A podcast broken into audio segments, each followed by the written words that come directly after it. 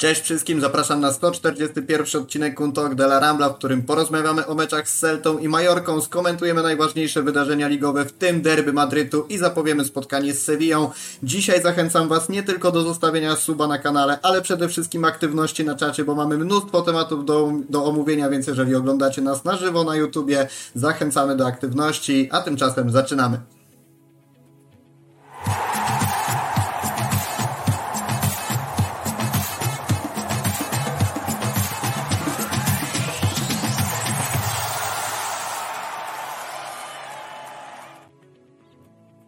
Dużo się działo, dużo się będzie działo, także Maciek, Miko, siemanko. Dzień dobry. Nie będę już liczył, który to Twój podcast. Ciągniemy ten rekord ile tylko możemy, ale na pewno dzisiaj Twoja wiedza się przyda, bo dużo rzeczy, tak jak powiedziałem, wydarzyło się, dużo rzeczy będzie się działo w naszej kochanej La Lidze. Mam nadzieję, że Twój notes z notatkami jest pełen wiedzy. No, coś tam mamy, coś tam mamy. Zapisaliśmy sobie tu parę kartek.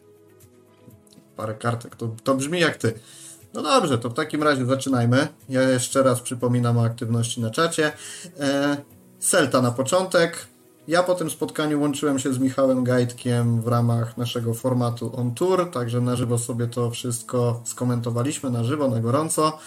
Oddaję trochę bardziej pole Tobie, jeżeli chodzi o wypowiadanie się na ten temat, bo też nie chciałbym się powtarzać i zanudzać naszych, naszych słuchaczy, także będę dorzucać co najwyżej swoje komentarze, ale trzeba przyznać, meczyk bardzo udany, bardzo emocjonujący, zwłaszcza dla kibiców Barcelony. Piotr Narożny, siemka, akurat usiadłem po pracy i sobie myślę, przydałby się jakiś podcast, włączam YouTube, cyk, cyk jak na życzenie. No i proszę bardzo, jak dżin, jak złota rybka, jak masz jeszcze jakieś życzenia, to pisz śmiało, sp- spróbujemy je spełnić. E, Celta, jakie, jakie wrażenia po tym spotkaniu, Maciek? No kiepskie niestety, kiepskie. Eee, powtarzają się problemy, które, się, które już nam się e, ujawniały właściwie na przestrzeni całego roku kalendarzowego, to znaczy kłopoty z drużynami, które bronią się głęboko. Rozmawialiśmy przed meczem z Celtą o tym, czego można się po niej spodziewać i wydaje mi się, że dokładnie to otrzymaliśmy, czyli drużynę, która z jednej strony umie atakować, która tworzy sobie okazję i tym razem skuteczności im nie zabrakło. No natomiast, tak jak mówiliśmy, pod koniec meczów Celta traci siły i te mecze z reguły traciła. Nawet kiedy grała dobrze do tej osiemdziesiątej minuty. I tu się to wszystko potwierdziło. Tak naprawdę mecz układał się od razu nie po naszej myśli. To znaczy my do tych meczów, mam wrażenie, podchodzimy zbyt spokojnie. To znaczy kiedy mamy rywala, który się głęboko broni i, i no zakładam, że to po prostu wiemy. Wie to trener, wie to sztab. To yy, gramy, powiedzmy, bardzo wolno, bardzo cierpliwie i spokojnie. Tak naprawdę w takim meczu uruchamia nas albo nasza bramka, albo bramka rywala. Yy, do bramek, yy, jak, z jakiejkolwiek strony, ten mecz toczy się w bardzo powolnym tempie. I powiedzmy, że można byłoby to zrozumieć. Wiemy, jaki jest duży natłok meczów, wiemy, że yy, też mamy ograniczenia, jeżeli chodzi o wybór yy, linii pomocy. No, przypominamy, że w meczu z Celtą Frenkie De Jong opuścił boisko początkowo. Wydawało się jako bardziej jakiś jakaś sposób zapobiegnięcia głębszej kontuzji. Niestety okazało się, że ta kontuzja już tam była. Przypomnijmy, że Frenkie z, z tym urazem przebiegał ponad dziesięć minut, według mnie, jeśli nie piętnaście. Hmm, jak ostatnio. Nie więcej, wiesz co, bo ja kojarzę, że ta jego kontuzja to nawet koło dziesiątej minuty była, on szedł dużo później, tam było widać przez cały ten okres, jak pozostawał na boisku, że nie dzieje się za dobrze, że te powroty do defensywy są takie bardzo mocno ograniczone tym urazem. Więc właśnie, więc jeszcze pozostał na boisku. Xavi po meczu mówił, że, że Frenkie jest bardzo silny fizycznie, jeżeli yy, zgłasza dyskomfort, no to, no to sztab mu wierzy i dlatego został ściągnięty. Nie, nie ma tutaj żadnych yy, prób utrzymania go na siłę na boisku. Jeśli on coś zgłasza, to znaczy, że coś jest. No i niestety okazało się, że jest. Mamy problemy z yy, kostką Frenkiego. No na razie straszą nas yy, przerwą aż do listopada. Mm, no ja mam wrażenie i nadzieję przede wszystkim, że, że to się potoczy trochę szybciej i nie dlatego, że my przyspieszymy ten, yy, ten powrót, tylko dlatego, że to po prostu będzie się szybciej goić, no bo nie... Tak naprawdę no, nie wiemy, co się dokładnie stało. Yy, wiemy, że, że z tą kostką są problemy, natomiast no, jakoś strasznie długi ten termin yy, powrotu według mnie. Yy, no ale zobaczymy, no, liczę na to, że będzie trochę szybszy. Yy, no ale nic, no, zostaliśmy bez Frenkiego i musieliśmy sobie radzić. No i czy sobie poradziliśmy? No akurat meczu z Celtą sobie ostatecznie poradziliśmy. Wystarczył zryw po osiemdziesiątej minucie, dosłownie dziesięciominutowy, który zapewnił nam zwycięstwo. Bardzo emocjonujący mecz. Trzeba przyznać, że te mecze drużyny Xaviego w tym sezonie są bardzo emocjonujące, zwłaszcza po przerwie na kadry. Też mecz w sumie z Vieira, ale taki był. Więc w meczach się sporo dzieje, jest dużo bramek, niestety z obu stron. Co z jednej strony mnie nie martwi, dopóki wygrywamy, ale kiedy nie udaje się wygrać, to, to oczywiście problem się uwypukla wtedy. I ja już na samym początku sezonu mówiłem, że, że nawet jeśli miałoby to być wygrane pięć cztery, no to zdecydowanie chętniej bym takie oglądał niż, niż jeden zero i, i oczywiście te, to podtrzymuję i te mecze na pewno dostarczają masę emocji. No to trzeba przyznać, rzeczywiście trochę jak było, trochę się śmialiśmy za Kumana, że Kuman nam tak fundował tak kiepską grę, że te wszystkie mecze, niezależnie jaki był rywal, to dawał nam emocje, bo my w tych wszystkich meczach walczyliśmy o życie praktycznie. I to się tutaj niestety powtarza, tylko w tej trochę gorszej wersji, bo tu jednak oczekiwania są większe. Moje na pewno. I, i taki mecz z Celtą, nawet w dobrej formie, a Celta no, nie jest do końca w dobrej formie, no jest w kiepskiej formie tak naprawdę. Mogą być trudne, zawsze dla nas były trudne, te, te, mówiliśmy o tym. No natomiast to, co my posiadamy obecnie w kadrze, powinno wystarczyć, żeby te mecze takie nie były. A niestety póki co tak jest. I Yy, tracimy znowu łatwo bramki bardzo. Yy, ja nie twierdzę, że to jest wina bramkarza oczywiście, natomiast no ja odnoszę znowu wrażenie nieodparte, że gdzieś trochę widmo się pojawia nad Madsem takich europejskich występów niekiedy. To znaczy, kiedy nie wszystko idzie idealnie, nie wszystko idzie dobrze, kiedy ta obrona yy, zaczyna dopuszczać do tych okazji, co się w tym roku kalendarzowym w poprzednim sezonie raczej nie wydarzało zwyczajnie, yy, to te bramki po prostu zaczęły wpadać. I ja zawsze miałem tą samą tą samą pretensję do Madsa, dajmy na to, że on często albo w ogóle nie reaguje, albo ta jego reakcja jest bardzo, no nie wiem jak to nazwać, bardzo nieokazała, dajmy na to. To znaczy on właściwie w ogóle się nie rzuca na te piłki blisko siebie. Jeżeli on, jeżeli on oczekuje zawsze piłek gdzieś w swoje ciało i tu zawsze idealnie, jeżeli chodzi o, o refleks, wyciąga nawet z najbliższej odległości piłki. Widzieliśmy to też w tym sezonie, chociażby, nie wiem, mecz z Betisem, gdzie dostaje z sześciu metrów dosyć mocną piłkę i ją jedną rączką potrafi obronić, bo ma fantastyczny refleks. Natomiast no, tych interwencji do piłki yy, trochę mi brakuje i jak mam być szczery, oczekiwałbym od niego po prostu więcej. Yy, no bo tak jak od każdego zawodnika Barcelony oczekujemy czegoś super, yy, nie wiem, pięknego zagrania, pięknego strzału, pięknej akcji, to też wydaje mi się, że możemy oczekiwać od, od Madsa pięknej interwencji. Jeżeli chcemy nadal mówić o nim jako o jednym z najlepszych bramkarzy na świecie, czy najlepszym bramkarzem w La Liga, tak jak to było w poprzednim sezonie i to wszyscy mówili tak naprawdę jednym głosem, tak teraz no nie mogę powiedzieć, że z niego aż tak zadowolono, nadal wyciąga okazję.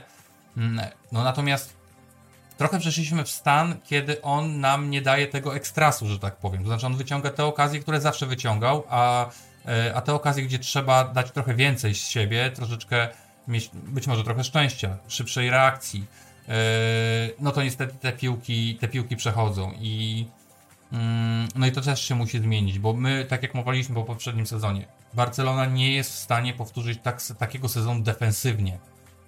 To jest po prostu nie do powtórzenia i te bramki będą wpadać. Ile mamy teraz? Straciliśmy tylko w ostatnim czasie siedem bramek yy, i to jest ilość bramek, jaką straciliśmy w poprzednim sezonie, po trzy razy tyle kolejek było potrzebne, żeby stracić Yy, taką ilość bramek, więc, więc no. Ale to, to pokazuje się... jak dobry był poprzedni sezon, a nie jak zły jest ten. Nie, nie, to bardziej pokazuje jak bardzo, a, jak, jak bardzo poprzedni sezon defensywnie był anomalią zwyczajnie. Tak. Yy, I nie wolno się do tego zwycz... ani trochę przywiązywać. Rozmawialiśmy o tym już kilka razy, że, że ta obrona tego nie powtórzy, że Mac też tego nie powtórzy, więc jeżeli I tego przeciwnicy się nie pow... też często będą bardziej skuteczni, bo nie ukrywamy... Oczywiście, nie ukrywamy, no, ile można pudłować że... ze świetnych okazji, prawda? Dokładnie. Właśnie o to chodzi. I, I w poprzednim sezonie mieliśmy bardzo dużo szczęścia. Oczywiście tych strzałów było dużo mniej, defensywa była dużo bardziej zwarta. No, teraz Xavi postawił na Feliksa kosztem czwartego pomocnika. No, w tym momencie i tak by go nie bardzo było, ale jednak gra ofensywniej na pewno i to pochwałka ode mnie, na, tak.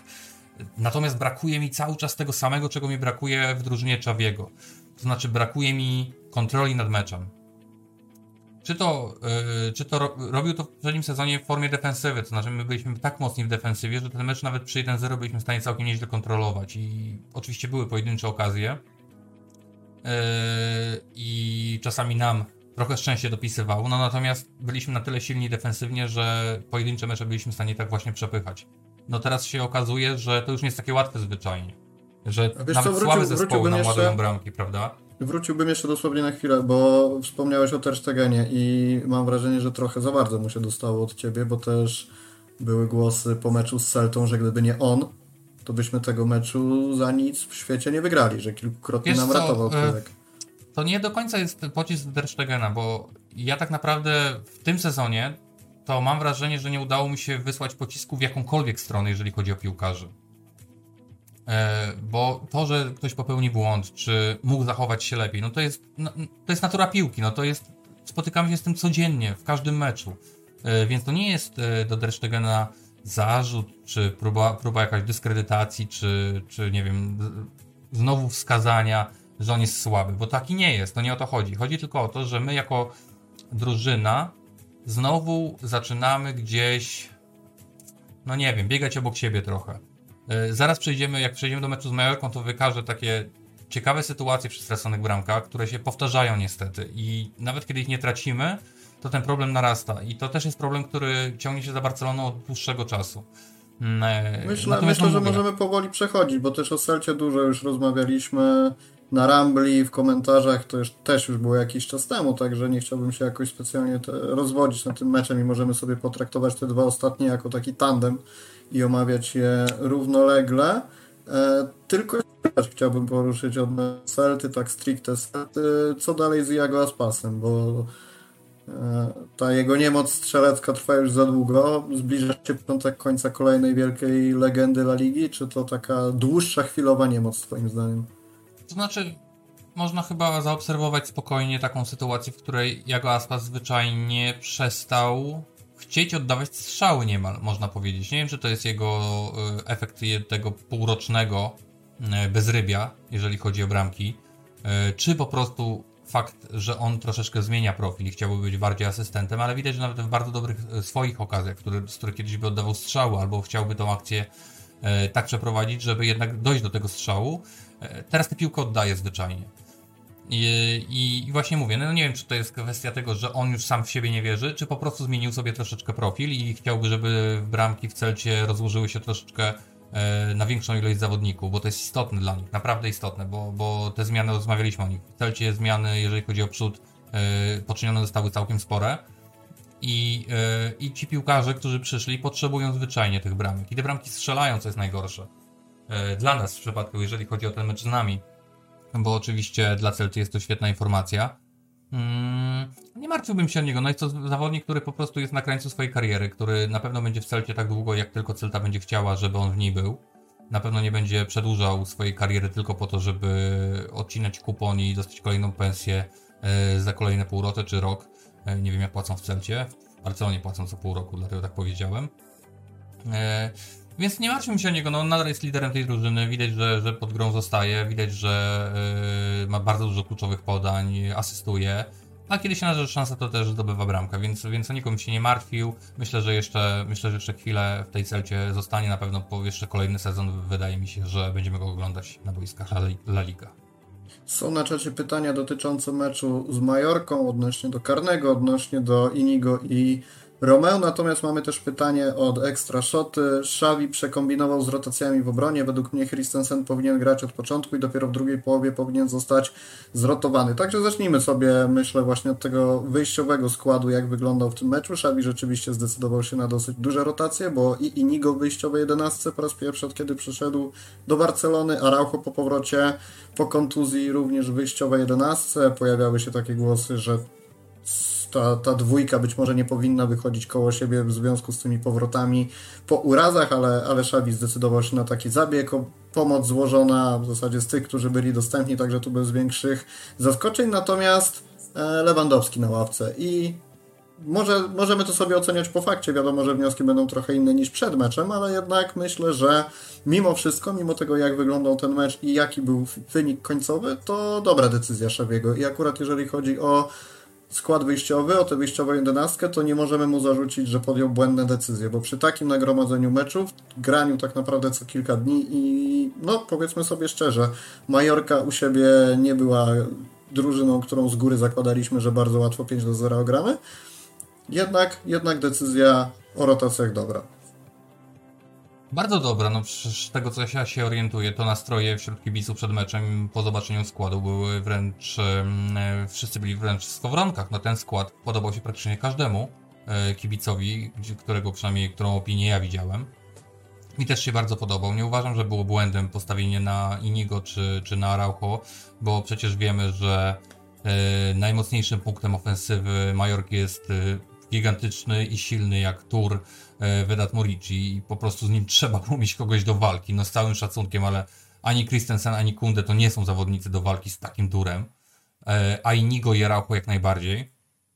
Więc nie wydaje mi się, żeby... żeby to było błędne założenie, taka zmiana.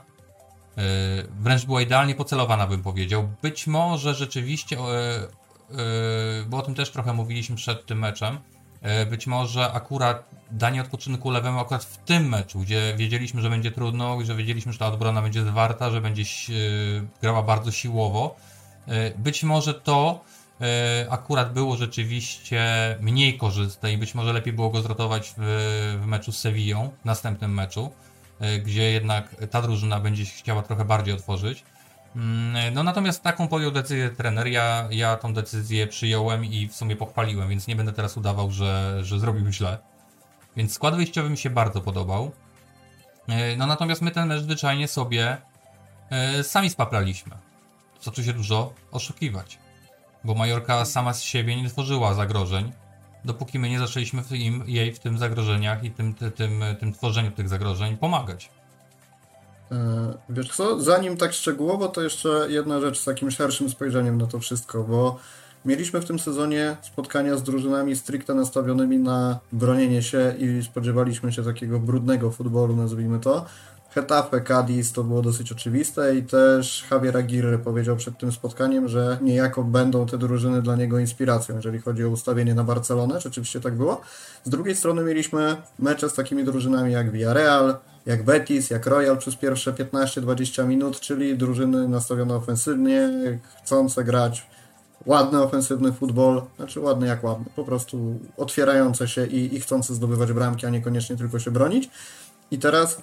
Czy to nie jest zły znak na nadchodzącą kolejną część sezonu, w zasadzie, żeby się nie okazało, że do końca sezonu będziemy się z tym zmagać, że Xavi nie za bardzo ma pomysł na drużyny, które grają zamknięty futbol i stosujące dużo zagrań faulem. Ja sobie sprawdziłem, jak to wyglądało i dziewiętnaście fauli Majorki w tym spotkaniu. Jeżeli chodzi o Getafe i Cadiz, to kolejno dwadzieścia i dwadzieścia dwa, natomiast te drużyny, przeciwko którym graliśmy, jak nazwijmy to, równy z równym, nastawiając się na atak, czyli Villarreal dwanaście fauli, Betis dziesięć fauli, Royal osiem fauli, e, po stronie przeciwnika oczywiście. I e, dążąc do brzegu, czy następnym krokiem w rozwoju drużyny Xaviego nie będzie to, żeby nauczyć się grać przeciwko takim drużynom właśnie jak Majorka?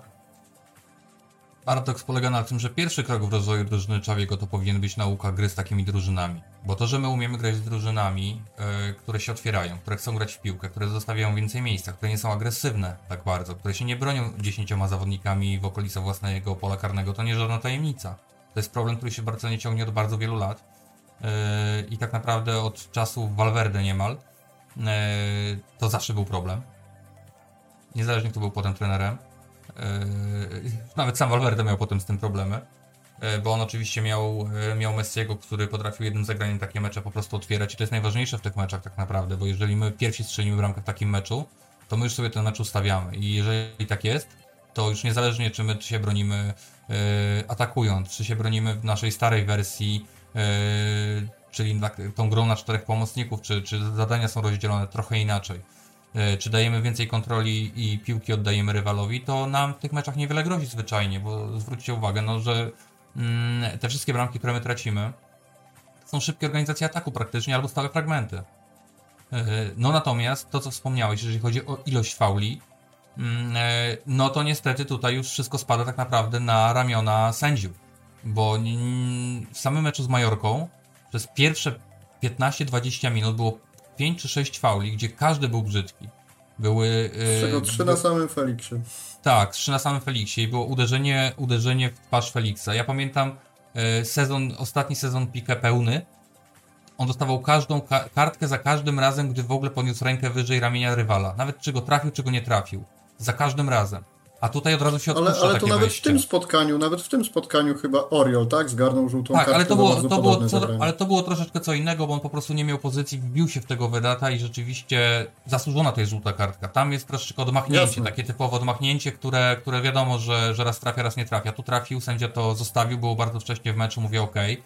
Ale za chwilę był ten sam zawodnik, Rodríguez, kopnął Rafinie w kolano, przecież, kiedy chciał go mijać. Chwilę później szarpnął Feliksa od tyłu za plecy, podstawił nogę mu kolega za chwilę. No tam mieliśmy w pierwsze piętnaście dwadzieścia minut, to powinniśmy mieć trzy cztery żółte kartki już.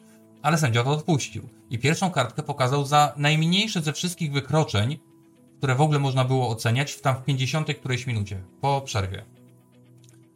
Więc no jeżeli sędziowie rzeczywiście będą pozwalali na taką brutalną grę faul i nie będą tego w żaden sposób regulować, tak jak to robią w meczach Barcelony właśnie z tymi ostrzej, ostrzej grającymi rywalami, właśnie jak wspomniałeś, z Getafe, z Cadiz, z Majorką, no to oni po prostu rosną od razu. Jeżeli możesz kogoś uderzyć w głowę, jeżeli możesz kogoś kopnąć w kolano, jeżeli możesz zatrzymać kontrę od tyłu faulem i nie masz za to żadnej kary, to ty to po prostu robisz. No ja sam bym to robił. No, jeżeli miałbyś taką sytuację, że przegrywasz pojedynki, ale możesz sfaulować i nikt ci za to nie grozi, to po prostu to robisz. Yy, I przez to te mecze niestety yy, są takie szarpane, nie ma w nich żadnej płynności.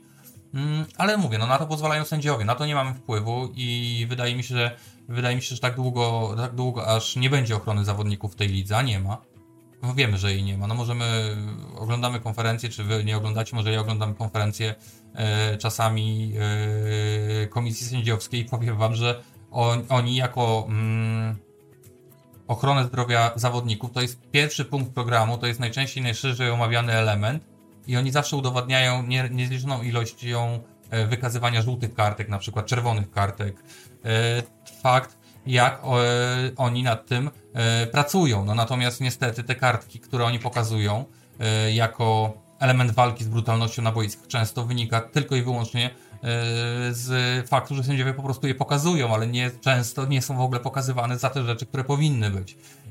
Jeżeli masz brutali na boisku i oni mogą grać brutalnie, bo sędziowie na to pozwalają, to oni to wykorzystują, mecz jest szarpany i jest pod dyktando tego właśnie rywala. Czyli kilka wskazówek, jak grać z Barceloną prosto od nas. No ale wiesz, ale to jest bardzo, ale to jest, ale wiesz co, to jest straszne. Ja tylko powiem jedną rzecz. Javier Aguirre przed tym meczem mm, powiedział jedną rzecz. Yy, powiedział, Celta pokazała nam, jak grać z Barceloną. O tym mówię. Dlatego był prosty przepis na to, jak Majorka zagrał. Zagrali wszyscy to identycznie. Wiedzieli, wszyscy wiedzieli, dokładnie. I zagrali Piątkowo, identyczny branie... mecz, rozumiesz? Ale co jest najgorsze, najgorsze, może nie najgorsze, ale co jest też, wydaje mi się, niekorzystne dla nas, że po meczu z Celtą Xavi powiedział, że trzeba to dokładnie usiąść, przeanalizować, wyciągnąć wnioski i na Majorce to się nie powtórzy. Po czym przyjeżdżamy na Majorkę i mamy kopię tego meczu. No kopię po prostu, tylko tu nie daliśmy rady odrobić. I to jest według mnie niepokojące, bo to jest, ja nie wiem, Xavi miał, ma na koncie obecnie ile meczów w lidze? Yy, bo było to ostatnio podawane. No nieważne. I on ponad wystarczająco dużo, żeby zacząć wyciągać wnioski odnośnie Dokładnie. do gry przeciwko Myślę, że ponad połowę meczów gra właśnie z takimi drużynami, które się albo głęboko bronią, albo się głęboko bronią i dużo i grają ostro, grają brutalnie i dużo faulują. I to jest jakby, to jest standard gry w La Liga, po prostu. Jeżeli my nadal jesteśmy na to nieprzygotowani, nadal nie mamy pomysłu, jak rozbijać te autobusy, nadal nie wiemy, jak grać z takimi drużynami, to uważam, że jest niepokojące akurat, no bo to, że ktoś gra pod nasze dyktando, to, że ktoś nam pasuje i my te mecze wygrywamy, no to nie jest specjalnie skomplikowane. Wiadomo, że mecze, które wygrywasz, bo jesteś lepszy, rywal jest słabszy i nie umie nic naprzeciwko ciebie przeciwstawić, żeby z tobą wygrać, to się po prostu łatwo wygrywa. Natomiast no, problem polega, pojawia się wtedy, kiedy ktoś gra dla ciebie skomplikowaną piłkę, albo nawet nie tyle skomplikowaną, co trudną do pokonania. I, i na to my nie mamy nadal odpowiedzi, a stare porzekadło mówi, że nie jest sztuką wygrać, kiedy wszystko idzie dobrze, tylko sztuką jest wygrać właśnie wtedy, kiedy wszystko się sypie. I nam się, jak zaczyna nam się sypać, to w poprzednim sezonie jeszcze było tak, że mieliśmy na tyle silną tą defensywę, że nawet jak się musieliśmy, że się nam trochę sypała ta gra i musieliśmy oddać to pole, albo sami się chowaliśmy we własnym polu karnym, to nam się udawało te mecze wybronić. No tu mamy sytuację, w której my te mecze gonimy i to gonimy mecze z drużynami, które po prostu w tej lidze są najsłabsze. Bo my jeszcze nie graliśmy tym, z nikim że... mocnym tak naprawdę. Wspomniałeś o tym, że sami sobie narobiliśmy problemów i dwie raczej takie oczywiste sytuacje, czyli, czyli to, co wydarzyło się przy bramkach dla Majorki. Pierwsza bramka na, na zero do jednego, kiedy Ter Stegen zagrywał. Wydaje mi się, że mimo wszystko należy to określić jako podanie do Oriola. Oriol zupełnie na stojąco nie ruszył do tego podania, czekał, co się wydarzy i w zasadzie wydawał się na bardzo zagubionego w całej tej sytuacji. Potem Araujo przecina pierwsze dośrodkowanie, natomiast cała ta dezorganizacja w obronie sprawiła, że i tak bramka wpadła i to, co się wydarzyło przy bramce na jeden do dwóch w końcówce pierwszej połowy, w czasie doliczonym już, znowu bierność Oriola Romeu przy główce z Muriqim. Dużo mówiło się o tym, że z Muriqim trudno jest wygrać górną piłkę, natomiast mam wrażenie, że i tak ta bierność Oriola doprowadziła do, do zagrożenia, bo on tam nie zrobił zupełnie nic, żeby tę główkę wygrać. Zero, zero jakiejś walki o pozycję, potem Mac i Araujo no, w sytuacji trudnej, natomiast nie pomogli w tym, żeby ta bramka nie padła. I czy te sytuacje miałeś na myśli, mówiąc, że sami sobie narobiliśmy problemów, czy jeszcze jakieś, które, które były kluczowe? Oczywiście, oczywiście te sytuacje mam na myśli niejako. Yy, natomiast no tutaj tak naprawdę jest wina po wielu, wielu stronach według mnie tak naprawdę, bo yy, analizując to od startu, no, Mas robi koszmarną rzecz. Ja nie rozumiem, bo my nigdy nie rozgrywamy piłki do środkowego pomocnika, który zbiega do boku. Chyba że jest to Frenkie. Ale wtedy cała linia jest gdzie indziej ustawiona. I teraz to podanie, które on wykonał, no to według mnie y, musiało być bardziej do Iñigo w tym momencie. No bo Oriol nie może zbiec na, skra- na krawędź własnego pola karnego, gdzie ma y, środkowego obrońcę już zamkniętego gdzieś głębiej w strefie, w ogóle gdzieś przy, przy narożniku, bo, y, bo Iñigo się y, tą, tą grę próbował rozszerzyć, to, tą opcję do podania. No to jakby tam Oriol przejął piłkę, no to było go od razu zamknięciem, to jest z założenia bez sensu. No ale on i tak nawet nie ruszył, może i lepiej, że nie ruszył, bo, bo widać było, że będzie spóźniony i pewnie od razu by poszedł faul, prawdopodobnie od razu w polu karnym, bo to wejście było bardzo dynamiczne z tą piłką. Iñigo zachował się akurat całkiem nieźle, bo, bo przeskoczył nad zawodnikiem, nie przewrócił go, to też w takich sytuacjach często się zdarza. Natomiast chciałem zwrócić na inną rzecz uwagę, bo, bo mamy to środkowanie. Araujo tam wybija piłkę, nie wiem czy Mac by ją obronił, nie wiem czy może by ją złapał, ale no ją wybija bardzo dobrze. Natomiast problem polega na tym, że w środku boiska na tamtym siódmym meczu stoi sobie Vedat Muriqi i mamy czterech zawodników Barcelony w polu karnym, plus Mac, jednego zawodnika Majorki, który w ogóle nie bierze udziału w tej akcji, Vedata Muriciego i zawodnika, który podaje. I teraz w momencie podania dwóch zawodników leci do tego zawodnika, który ma jedną, jedyną opcję mucnąć piłkę głową. No nie ma żadnej innej opcji. Yy, I my lecimy we dwóch, po czym dwóch zawodników, Araujo i Gavi, stoją już przy Macie. A ten Vedat sobie na tym siódmym metrze stoi i nikt go nie kryje. Przecież gdyby zamknąć mu drogę do podania tej główki, to po prostu tą piłkę by się wybiło. Ale my stoimy wklejeni już z Macem prawie w linię i czekamy, co się wydarzy. Jeszcze zasłaniamy mu cały obraz tej gry. Że on przy tym strzale nawet jakby, nawet jakby, nie wiem, zareagował, to by nie miał szans nic obronić, bo on nie wie nawet, gdzie ta piłka jest i ona leci. Yy, więc tutaj wielopoziomowy bardzo błąd. No natomiast druga bramka, no to dla mnie to jest błąd już tylko i wyłącznie Matsa. Albo kompletna nieświadomość tego, jak grają twoi koledzy z drużyny, bo jeżeli yy, mieliśmy sytuację, w której yy, Wąs miał yy, jedną opcję tylko do gry. Mógł, zagra- mógł kopnąć z pierwszej piłki.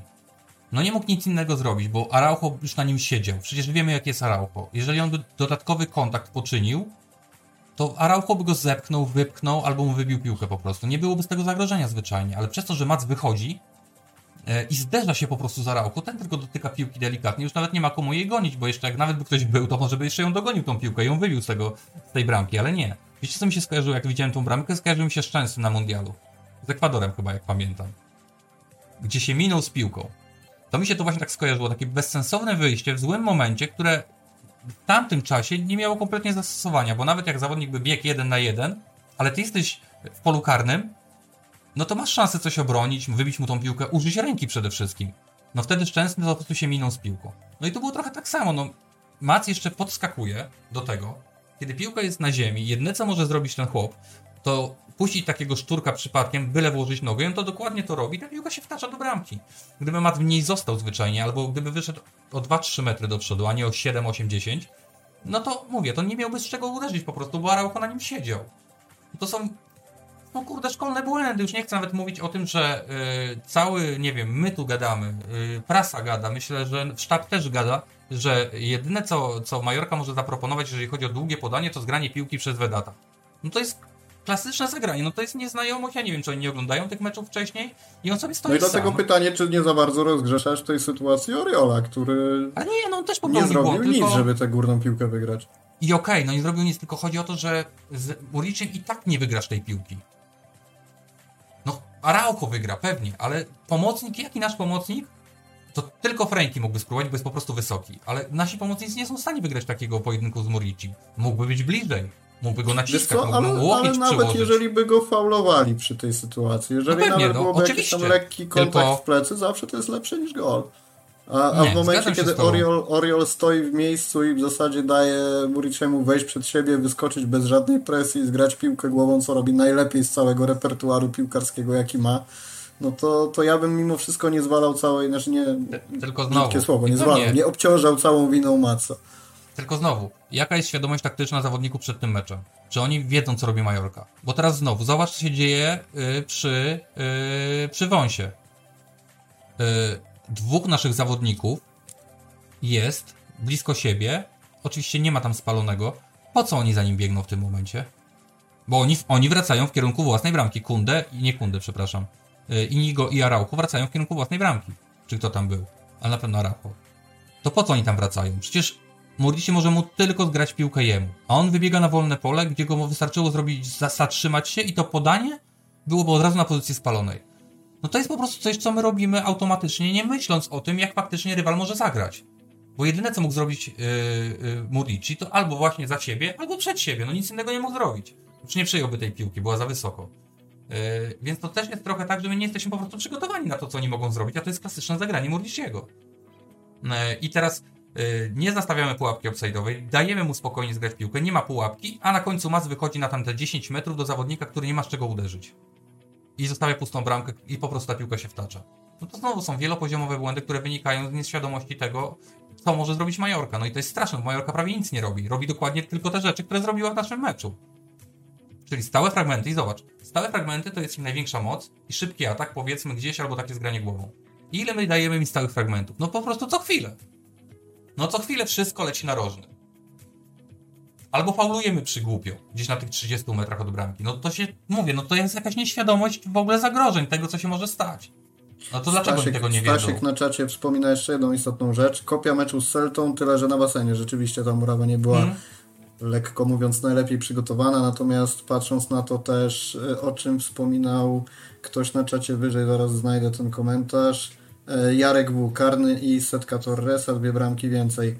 Jeżeli dobrze rozumiem, to jest odnośnie do naszej skuteczności w tym spotkaniu. I rzeczywiście, bo z jednej strony mówimy o błędach w obronie, a z drugiej strony w ataku też mieliśmy swoje. Gdybyśmy strzelali to, co mieliśmy mieć, a trochę tych okazji mieliśmy, to ten mecz mógłby się potoczyć zupełnie inaczej. Mówimy o tym, że Ferran był na, na sam na sam po tym, jak podprowadził akcję Gavi środkiem pola bardzo ładnie zresztą i dał takie prostopadłe podanie za obronę.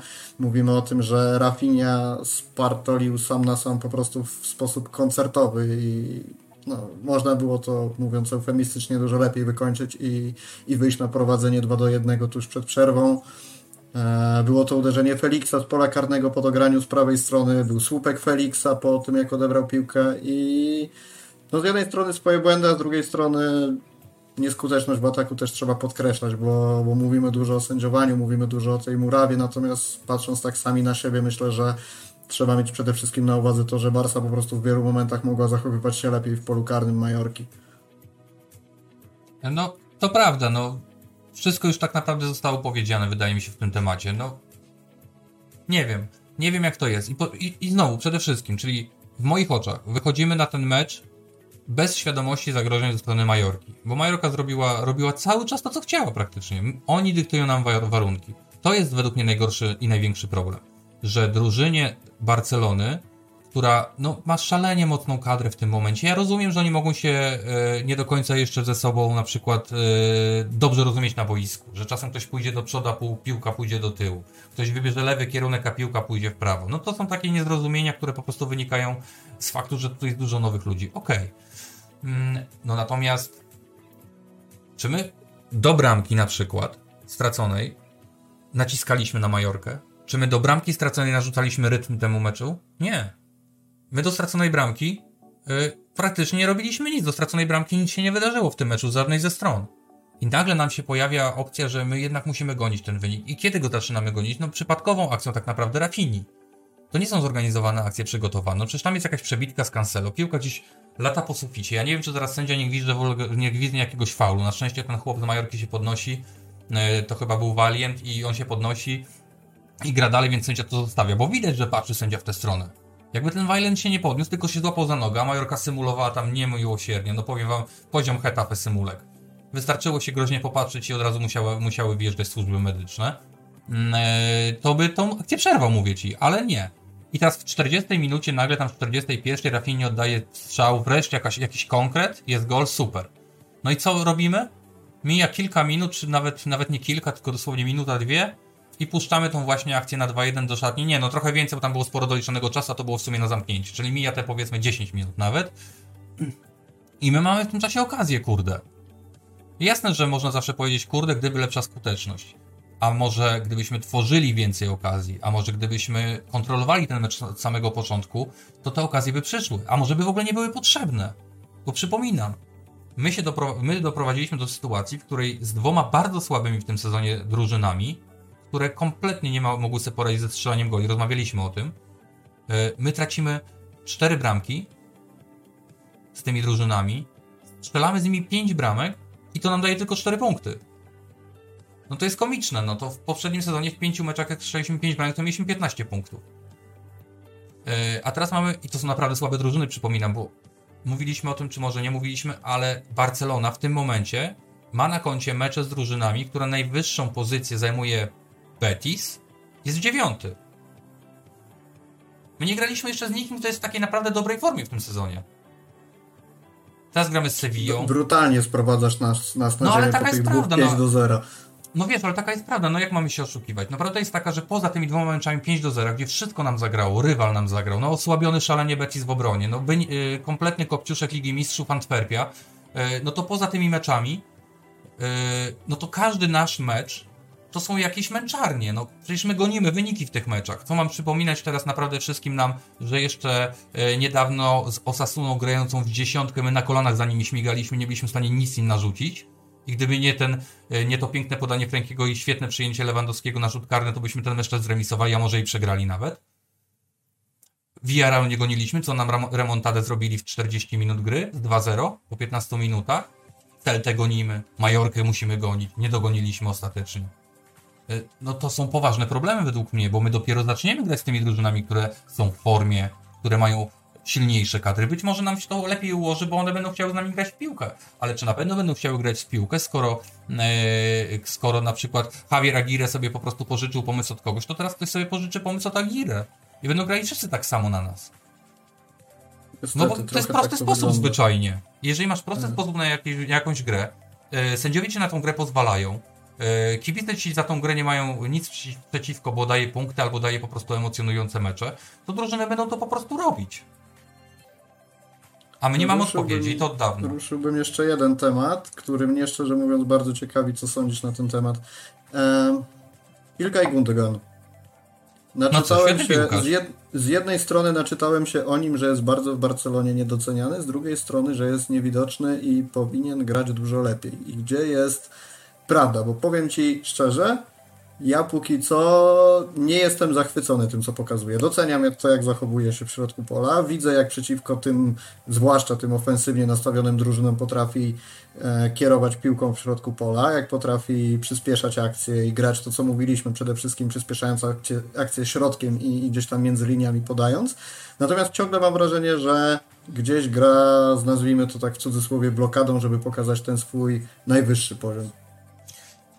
To znaczy, po pierwsze, to też chyba pewnie mówiliśmy, ale powtórzę, nie bierzmy za referencję, jeżeli chodzi o piłkarzy, nawet takich, których znamy od dawna, to jak grali w poprzednich zespołach. Nie, no bo jasne, że jeżeli nie. Ja wyciągamy, wyciągamy najlepszego pomocnika, no bo wyciągamy najlepszego pomocnika poprzedniego sezonu, z najlepszej drużyny poprzedniego sezonu i teraz yy, no, spora grzesza kibiców mówi, ale on jest kiepski, kiepsko gra, słabo gra. No i teraz zastanówcie się, czy to jest tak, że on słabo gra, bo on już nagle nie ma formy, że on zapomniał jak się gra, tyle lat grał dobrze, a teraz przyszedł tutaj i po miesiącu już nie pamięta? No nie, brakuje mu dobrej organizacji tej gry zwyczajnie. Jeżeli, ja tak oczekiwałem, że to będzie taki łącznik yy, między pomocą a atakiem.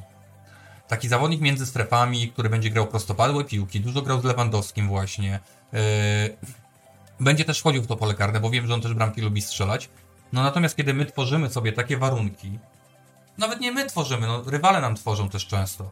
Takie warunki, że ta strefa środkowa jest tak szalenie zagęszczona i to zwłaszcza yy, pod yy, linią własnego pola karnego, no to dla takiego zawodnika yy, jak Gündogan, no przebicie jest szalenie trudne, dla każdego z nas jest szalenie trudne, dla każdego zawodnika, bo po prostu tam jest gigantycznie skomasowana obrona. Jeżeli my nie mamy przygotowanych schematów. Ja wiem, że to jest śmieszne słowo schemat, ale to nie chodzi mi o to, żeby y, od linijki każdą akcję prowadzić, ale mieć wypracowany ruch w odpowiednim kierunku, mieć wypracowane podanie, grać z pierwszej piłki. Kurde, no jak my chcemy zaskoczyć dziewięcioosobową obronę na dwie linie podzieloną, bez grania z pierwszej piłki, bez szybkiego ruchu, tym, bez zmiany kierunku, bardziej, bez zmiany pozycji. Bardziej w no. momencie, kiedy ta linia defensywna bardzo agresywnie podskakuje do no, swoich zawodników no. i wręcz prosi się o to, żeby grać z pierwszej piłki i rozbujać ich po tym... pole karne, ale wchodzić w pole karne przede wszystkim. I robić przewagę.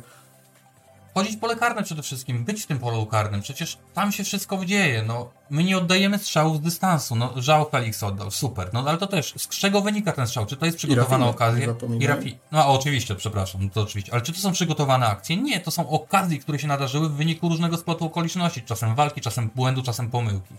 Ale to nie są przygotowane akcje na strzał z dystansu.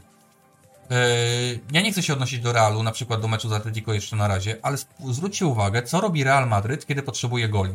Ja wiem, że on ma prosty sposób na grę, ja wiem, że on zamyka, zamyka zamki i po prostu dośrodkowuje albo uderza, tylko patrz, ile on tego robi. Real Madryt oddał dwadzieścia strzałów z Atletico. Potrzebował, teoretycznie zabrakło im trzech bramek do zwycięstwa, oddał dwadzieścia strzałów. Tam my potrzebowaliśmy trzech bramek z Majorką, żeby wygrać mecz i oddaliśmy dziesięć strzałów. No to jeżeli my nie próbujemy, ja wiem, że mieliśmy dobre okazje, tylko jeżeli my e, po tych dobrych okazjach na przykład już nie próbujemy, dajmy na to, albo czekamy na znowu znakomitą okazję, no to ona się może albo nigdy nie wydarzyć, no a jak się nie próbuje, to się nie strzela goli, jeżeli my nie oddajemy tych strzałów, ani z dystansu, e, ani nie wchodzimy z bocznych stref, nie, no to ci obrońcy mają ułatwione zadanie, no bo wiedzą, że nie grozi im uderzenie z dystansu, poza tym nawet jakby im groziło, to oni tak stoją tak gęsto, że, że zwyczajnie nie ma miejsca, żeby ta piłka miała przejść. Jeżeli my nie gramy z pierwszej piłki, nie wymieniamy pozycji, yy, nie ma dynamiki żadnych w tych akcjach, no nie ma zagrań, zagrań na wolne przestrzenie, no nie ma tych w ogóle zagrań yy, wejść i zagrań na przykład w uliczki. Yy, no to, to bardzo ciężko jest kogoś po prostu yy, kogoś po prostu zaskoczyć, no zwłaszcza kogoś, kto jest doskonale na to wszystko przygotowany, co my robimy, no bo my mamy prostą grę. Ja wiem, że yy, kiedy się czasami w internecie spojrzy analizy taktyczne yy, znanych użytkowników, to tam jest narysowanych, wytłumaczonych bardzo wiele rzeczy, co, jak, dlaczego, tutaj ktoś wchodzi, ktoś schodzi, tu strzałka w lewo, tu strzałka w prawo i to wygląda pięknie i analiza po prostu powoduje, że mózg się eksploduje, ci się wydaje, ale ten gość taktycznie rozwala wszystko. Tylko, jeszcze że... trzeba dorzucić jakieś trzyliterowe skróty statystyczne, coś w tak, G C A, S C A. Tak, i, dokładnie i masz dobre G C A, C G A i, i C G I. No, a C G I by się najbardziej przydało generalnie w tych meczach, jakieś fajne. Yy, to, yy, yy, to potem na boisku i tak to tak nie wygląda. To co z tego, że, yy, że Xavi, dajmy na to, dobrze wie, co mają grać, dobrze wie, jak mają ich ustawić, kiedy oni tego potem na boisku wcale nie robią. No to albo on źle nie wie, albo nie umie tego przekazać, co jest gorsze. No bo to już jest kiepskie, jeżeli ma dobre pomysły i powinno to dobrze funkcjonować, a jednak nie działa. No to wydaje mi się mocno kiepskie, jeżeli my nie umiemy wyjść spod pressingu tylko dlatego, że nagle mamy Oriola na boisku. I to już jest wystarczający argument za tym, żeby nie narzekać na wyprowadzenie piłki. To ja się z tym nie zgadzam. Bo Oriol mógłby wejść do wielu zespołów La Liga, które umieją wyprowadzić piłkę. Na przykład spod swojej bramki. A my się z tym znowu miotamy, bo nie ma Frenkiego. No ale to jak, co, jak nam wypadnie Frenki, to nagle już nie będziemy od bramki rozgrywać? No to tak nie może działać. Jeżeli nie ma Frenkiego, to nie będzie prostopadłej piłki, to nikt z piłką nie przebiegnie dwudziestu metrów? No ludzie kochani. Jak nie ma Petriego, to nie będzie tych asyst drugiego stopnia dużej ilości? Albo nikt nie wejdzie w pole karne, żeby dobić tą, tą piłkę do pustej? No, no tak nie może działać po prostu. To nie możemy być uzależnieni od pojedynczych zawodników, kiedy mamy tak silną kadrę, yy, kiedy mieliśmy tyle czasu, żeby się do tego sezonu przygotować. Ja wiem, że może wszystko jest szarpane czasami, ale Ja nie widzę efektu, jeżeli chodzi o mecze z tymi właśnie rywalami głęboko broniącymi się, którzy nie mają argumentów ofensywnych albo mają ich niewiele. I to, to że my ostatni... wygramy sobie pięć zero z Betisem, czy pięć zero z Antwerpią, czy za chwilę wygramy, nie wiem, pięć zero z kimś, kto nam po prostu pasuje, niczego nie zmienia w tym temacie, bo większość drużyn nam pasować nie będzie, a my nadal nie umiemy z nimi grać. To ostatni temat dotyczący Majorki, ale również głośny. Pojawił się u nas, co prawda, raz na czacie, ale jestem ciekawy, co sądzi reszta, także budzimy się. Jeżeli ktoś tam jeszcze jest po drugiej stronie internetu, to prośba, żebyście napisali na czacie, co sądzicie o karnym na Laminę Jamalu, czy powinien być podyktowany, czy sędzia dobrze zinterpretował to, co wyświetliło mu się na warze i cofnął tę decyzję. Mieliśmy jedną opinię. Jarek W. Witam, dopiero dołączyłem, bo to było jakiś czas temu. Pytanie: karny, jak nie taki, to jaki? Ma, nogę, ma mu nogę urwać, a faul na lewym, nie na czerwoną. E, powiem tak, w pierwszej chwili oczywiście faul na e, Laminę Jamalu wyglądał na rzut karny, a potem te powtórki pokazały, że to w mojej opinii totalnie dobra decyzja sędziego o cofnięciu tego. I pierwsze, co zrobiłem, to no już tak dosyć odruchowo wszedłem na Twittera i co widzę? Opinia pana Maćka Miko, że nie ma rzutu karnego. I tak mi się smutno zrobiło, bo myślałem, że trochę się pokłócimy dzisiaj na tym naszym podcaście o to, że tam powinien być karny, że nie powinno być, że był kontakt, że nie było kontaktu, że nie takie karne się dyktowano, nie, nie takie karne się dyktowało, po czym widzę twoją opinię i, i, i aż mi uszy zwiędły, bo no, no dobra, niestety, tak. nie, nie pokłócimy się. No dobra, to tak. Po pierwsze, to jest bardzo ważne i działa na całym placu, bo też ktoś mi tam próbował wytłumaczyć, że niekoniecznie. W piłce nożnej, grze kontaktowej nie szukamy kontaktu, bo kontakt jest w całym meczu, non-stop jest jakiś kontakt. Szukamy faulu, czyli interwencji, która powoduje upadek, dajmy na to, albo zabiera szansę na gola w jakiś inny sposób, typu ręka. Yy, zwróćcie uwagę, że ten screen, który tak się wszystkim podoba, ja po prostu kocham te screeny, jeżeli ktoś puści akcję yy, od początku, czy nawet tylko ten wycinek z tym, powiedzmy, kontaktem. No jeżeli ktoś uważa, że dorosły piłkarz przewraca się po takim kontakcie i to jest zasadne, żeby tu podyktować rzut karny, to możemy, powinniśmy w ogóle zmienić dyscyplinę, bo to jest kontakt na poziomie siatkówki. Yy, druga rzecz, zwróćcie uwagę, że na tym screenie, gdzie jest ten kontakt, no to jest, ja nie wiem, czy to jakiś kontakt, nie wiem, dwa milimetry na bucie, no niech będzie, to Lamine Yamal drugą nogę już ma podwiniętą. On tak. już leci. To już, to nie jest tak, że to, go, to to mu sprawiło ból. Tak. On już leci drugą nogą, ma podwiniętą, już jest na ziemi przecież. On już się przewracał w tym czasie. No nie ja wolno podyktować karnego za coś takiego. Że, że ktoś musi być bardzo uparty, jeżeli nie chce widzieć, co dzieje się z prawą nogą Lamine Jamala. Bardzo, no, kurde, bardzo no, dobrze określone. Też to od razu widać przecież, że on się kładzie celowo. Jak odwiniesz całą sytuację, jeszcze przed w ogóle jakimkolwiek zbliżeniem, to cała mowa ciała jest, mówi jego, że on za chwilę będzie leżał. Ja wiedziałem to od razu, że się położy, tylko liczyłem na to, że tam faktycznie będzie jakieś wejście. I powiem ci jeszcze lepszą rzecz. Gdyby Lamin nie próbował się położyć, bo według mnie on spróbował po prostu wymusić tego karnego. To nie jest tak, że on stracił równowagę czy coś. On wymu- chciał wymusić tego karnego. Gdyby tego nie chciał zrobić, tylko tą nogę, co miał podwiniętą, tą prawą dalej postawił, to by, to by ten kontakt naprawdę był poważny i wtedy byłaby podstawa do karnego. Bo on by był cały czas w ruchu jeszcze wtedy. I ten kontakt byłby dużo wyraźniejszy. A on już wtedy się kładł. Te nogi już mu uciekały, więc ten kontakt jest minimalny. Więc on naprawdę mógłby na tym zrobić karnego, ale postanowił się położyć. I ja takiego zachowania nigdy nie będę pochwalał. Mówiliśmy o tym w wielu, przy wielu okazjach, a propos wielu drużyn. I jeżeli zawodnik w polu karnym nie decyduje się na akcję bramkową lub kontynuowanie w inny sposób, tylko z założenia chce się położyć, to o, to jest Bamba. To jest dokładnie to samo, co robił Bamba z Celtą. Widział lecącego Gaviego z nogą, no czy się już położył. Gdyby poczekał minutę, to ten Gavi by w niego wjechał. Znaczy minutę. Gdyby poczekał pół sekundy, to by ten Gavi w niego pewnie wjechał. Ale on się postanowił położyć wcześniej, co sędzia zobaczył i wyśmiał od razu, bo wiedział, że nie było jeszcze kontaktu w tym momencie. Tak samo było w tej sytuacji. Tu sędzia rzeczywiście się, nie uważam, że się pomylił, bo była powtórka z, z punktu widzenia sędziego mniej więcej i tam nie dało się tego ocenić. Tam trzeba było gwizdnąć rzeczywiście i sprawdzić, bo... bo nie, no to co on... mówię, że ja też na pierwszy rzut oka myślałem, że ewidentny karny, w ogóle nie ma nad czym dyskutować. Ja miałem wątpliwości, ta powtórka... Ja miałem od razu Jarek pisze, ale obrońca się spóźnił, młody dziobnął piłkę, a obrońca nie dotknął piłki, tylko nogę, złudne wrażenie, że milimetr dotknął w nogę. Okej, okay, okej, okay, no niech będzie dwa, trzy, pięć milimetrów, niech to będzie wrażenie. To nie zmienia faktu, że kontakt wydarza się wtedy, kiedy Lamin już leci. Ja pamiętam taką... Pamiętam taką akcję z sezonu covidowego. i mecz Realu Madryt z Alavés. I tam w tamtym okresie Real Madryt dużo meczów przepychał, on wygrał wtedy ten sezon Real. I była taka sytuacja, gdzie Ferland Mendy wchodził z lewej strony i właśnie na mniej więcej wysokości linii bocznej pola karnego po lewej stronie, tam gdzie Ferland biega, zawodnik stał i właśnie próbował jakoś zareagować, a Ferland Mendy nie poczekał na, na ten faul, tylko zaczął się kłaść. I w efekcie kart został podyktowany oczywiście, no bo to inna sytuacja, to inna koszulka. Natomiast natomiast w efekcie wyglądało to po prostu komicznie, bo on się zaczął rzucać już na ten faul, zanim on jeszcze nastąpił. I to na powtórce było doskonale widać. Ale sędziowie nie, nie, nie, wtedy nie, nie planowali tego sprawdzać. Natomiast ja się cieszę, że nam sprawdzają. Bo no to byłoby zwyczajnie nieuczciwe. No. To byłoby, to było zrobienie czegoś, czego ja nie pochwalam i czego, z czego wszyscy chyba próbujemy walczyć w tej lidze. Czyli z tym właśnie takim wydaniem takich badziewnych rzeczy. Ja, naprawdę były faule Baeny, był faul w meczu z Villarreal na Laminie. Był faul Cadiz na Laminie. To były faule. Tutaj nie był faul. Jarek ma inne zdanie. Pozdrawiamy. Po to jest piłka, po to, po to jest piłka, dyskutujmy. A lewy jeszcze, bo tu widzę, pyta pan Jarek o, o, o lewego. No, powiem ci, długo się zastanawiałem. Tym, Wydaje mi się, że tym, że mała dynamika wejścia. Walienta przy bramce Fermina, to bez szału. Tak, ale tutaj jest pytanie o ten, ale tutaj jest pytanie o faul na lewy. Aha, I, o, o czerwoną kartkę. Yy, okay. I powiem ci, że yy, znowu, yy, używamy screenów do oceny tej sytuacji.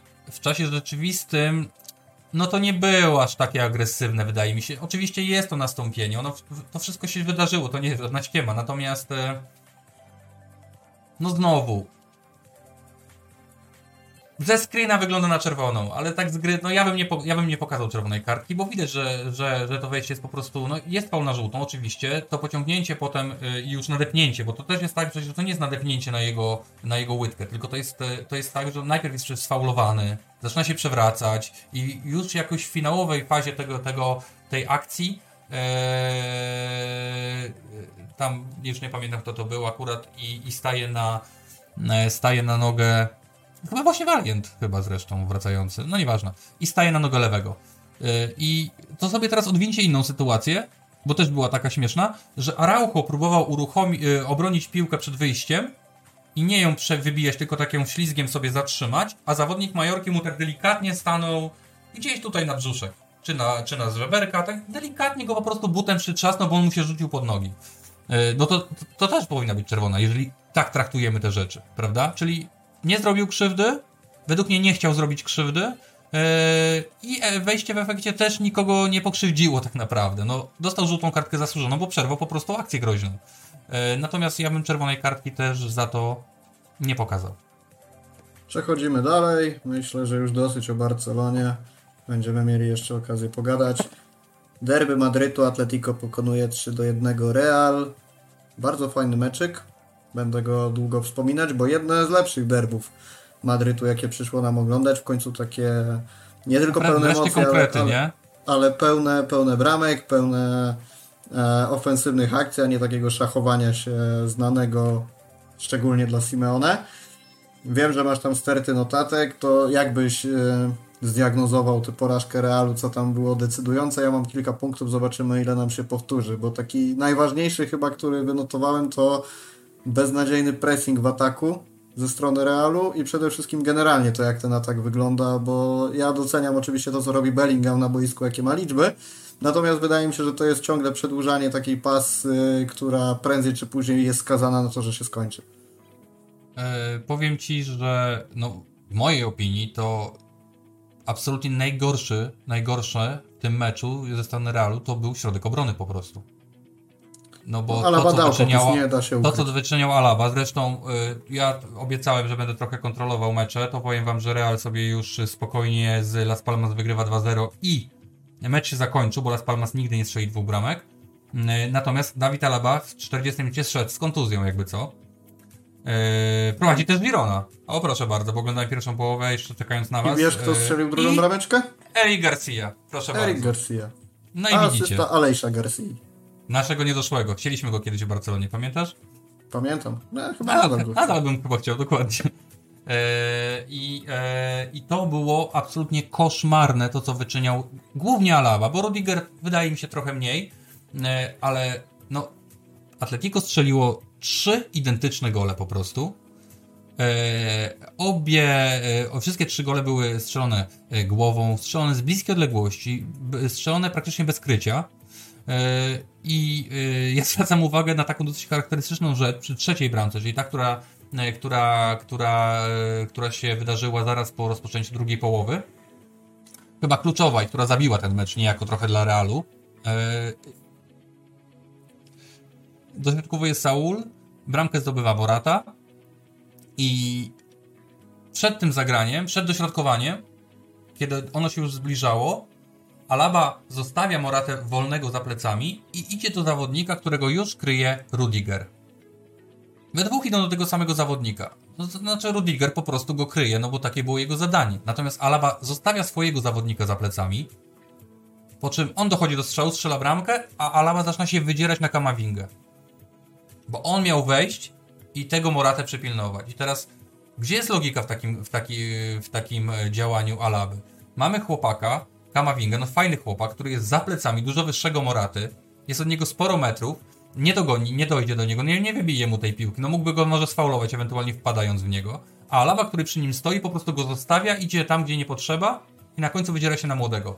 No powiem, bardzo mnie zawiódł z tym swoim zachowaniem Alaba, bo to była absolutnie jego wina i no nie jest to takie... No nie jest to lider w tym momencie, nie był to lider w tym, w tym meczu. A, a jednak w Alabie myślę, że nie tylko, nie tylko po stronie kibica, ale też kibice Realu widzą lidera defensywy po prostu. Zresztą zwłaszcza jak Militao jest niedostępny, to wydawałoby się taki naturalny ruch. Ale myślę, że nawet Militao, to Alaba jest tym jakby tą, to takim mózgiem, tą głową, e, która tą defensywą zarządza, więc tutaj wyjątkowo słabe zachowanie. E, no natomiast jeżeli chodzi o przód Realu, to mi na przykład, powiem Ci szczerze, że w pierwszej połowie nie uważam, żeby Real grał strasznie źle. Oni mieli problemy rzeczywiście, bo bardzo Karol nie trafił ze składem w ogóle. Bardzo dziwny pomysł. Akurat na taki mecz, żeby wyjść na przykład bez Hoselu yy, i całą pierwszą linię tak naprawdę powierzyć Rodrigo, yy, który oczywiście wiemy, że jakie ma, yy, jakie ma przewagi i byłoby, było mu po prostu szalenie trudno yy, te przewagi swoje wykorzystać yy, w tak skomasowanym bloku obronnym Atletico. No Bellingham naz- nazwali, jeden, tak, celny, mówimy, jeden strzał, niecelny. Tak, ale mówimy tak, też się skupiliśmy na tym, na tym Bellinghamie, jeżeli chodzi o strzelanie goli, tak mówimy tapin to, tapin tamto, a na przykład dzisiaj widziałem e, u jednego z użytkowników e, kibiców Realu Madryt, czyli, czyli użytkownika Franosz, który prowadzi e, profil Los Galacticos, który akurat całkiem fajnie, e, jeżeli ktoś chce wiedzieć co w Realu, to, to polecam to akurat konto, bo, bo można się dowiedzieć czegoś ciekawego i i ja z niego, z niego korzystam, to podał właśnie taką statystykę, gdzie tych takich true balls, czyli takich, takich tych charakterystycznych piłek kiedyś dla Messiego, czyli między zawodników, mijające linie, to najwięcej ma Bellingham na przykład, no a potem jest Frenkie. Czyli widzimy, że on też gra głębiej, to nie jest tak, że on cały czas biega tylko z przodu i czeka na te tapiny, bo tak mam wrażenie, że się utarło, tak ja nie wiem, nie wszyscy może te mecze do końca co? oglądają. W ogóle, w ogóle to określenie z tapinami to jest dla mnie jedna z większych głupot, jakie się pojawia w piłce, bo jakie to ma znaczenie, czy on zdobył pięć tapinów, czy pięć razy nie tapinów, w sensie znaczy, wydaje musi mi się, się że chodzi bardziej... na tej pozycji. Chodzi musi się bardziej znaleźć do... na tej pozycji, mhm. musi do niego ta piłka dotrzeć, musi być dobrze ustawiony w polu karnym i finalnie zdobywa bramkę, która często przesądza o tym, żeby drużyna zdobyła trzy punkty. To jest trochę jak nawiązywanie do tego, że ktoś strzelił, nie wiem, tam piętnaście goli w sezonie, ale pięć miał z karnych. No i super, no zrobił nie, co do pewnie. niego należało. Wydaje mi się, że ta, ta opinia nie, nie bazuje na tym, że, że on po prostu strzela te bramki, no bo nie wiem, nie znałem jeszcze zawodnika, którego by źle oceniano za to, że strzela bramki, czy z bliska, czy z daleka, czy skądkolwiek. Wydaje mi się po prostu, że ja tak przynajmniej też oczekiwałem początkowo, że Bellingama będzie więcej w grze. To znaczy, że on będzie bardziej kierował tą pomocą, a nie będzie beneficjentem tego, co się w niej wydarzyło. Natomiast no też nie do końca tak jest, bo Bellingham jest bardzo aktywny. Akurat ten mecz z Atletico mu nie wyszedł za bardzo, ale też nie można mu odmówić chęci, walki, zaangażowania. No ten po prostu mecz był dla całego Realu bardzo trudny.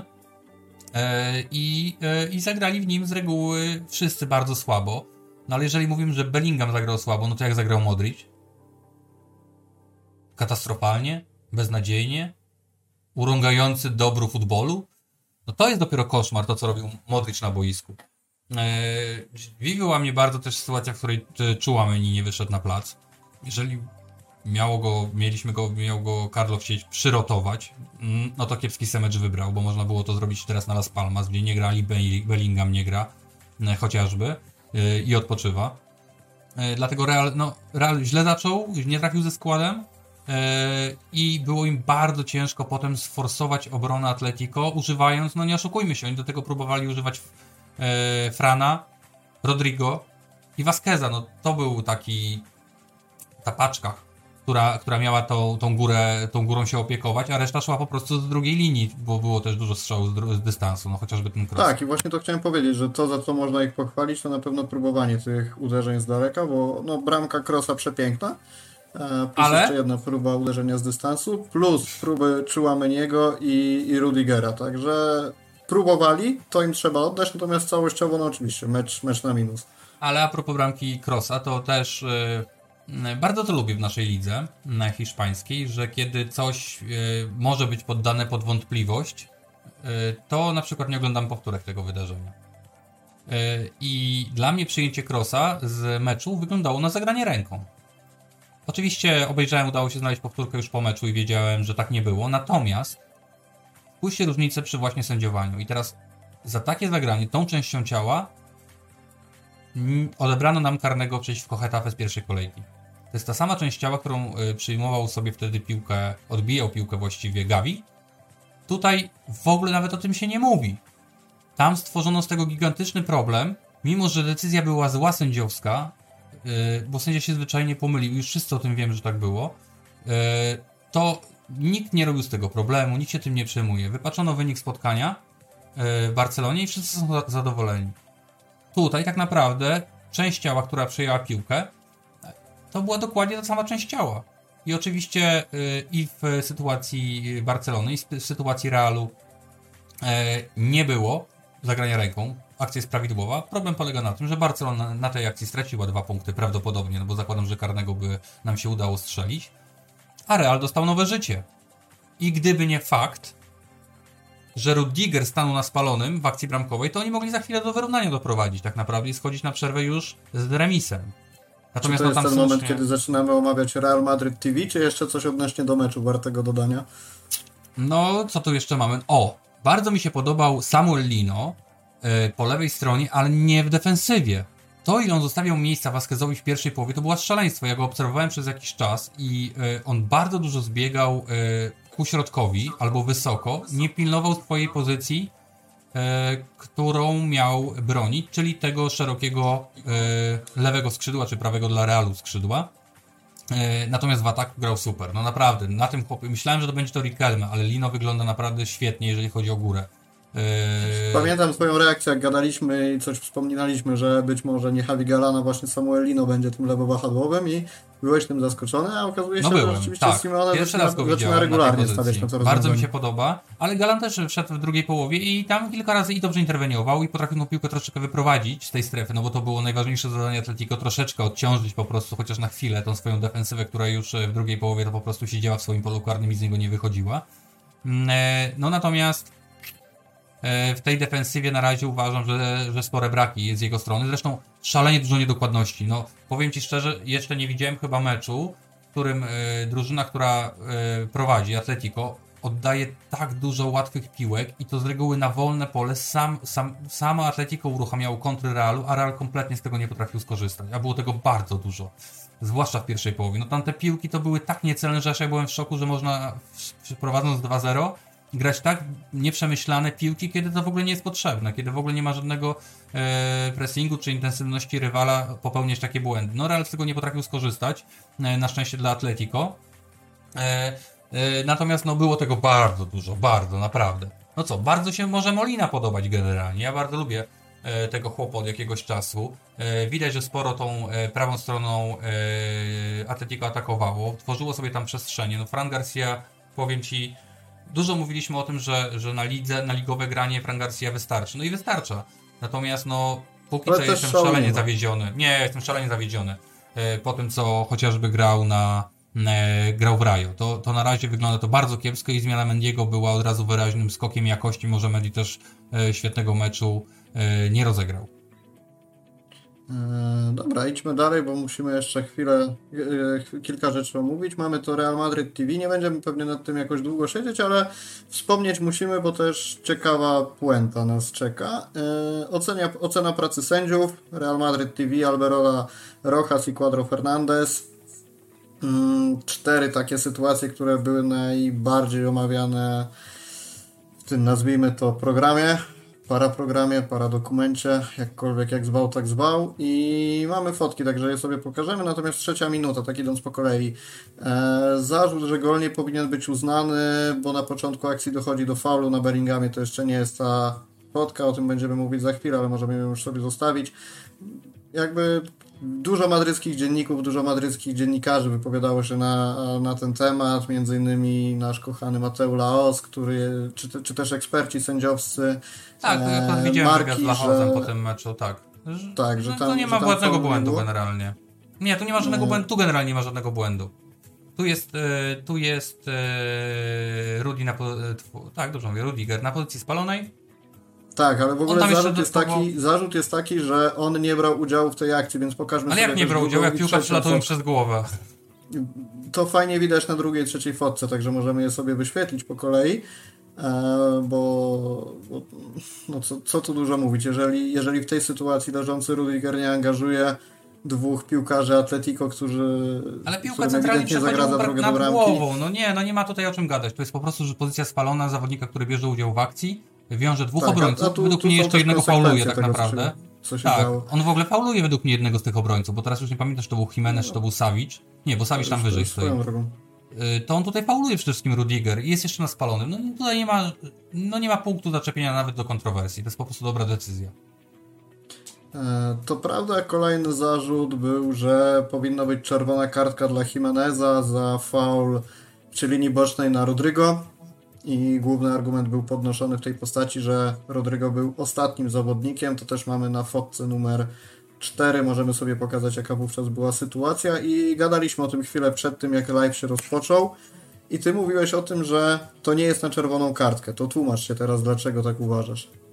No przede wszystkim Rodrigo nie ma swoich obrońców za plecami. To jest primo, czyli nie jest ostatnim zawodnikiem. To Jiménez nim jest.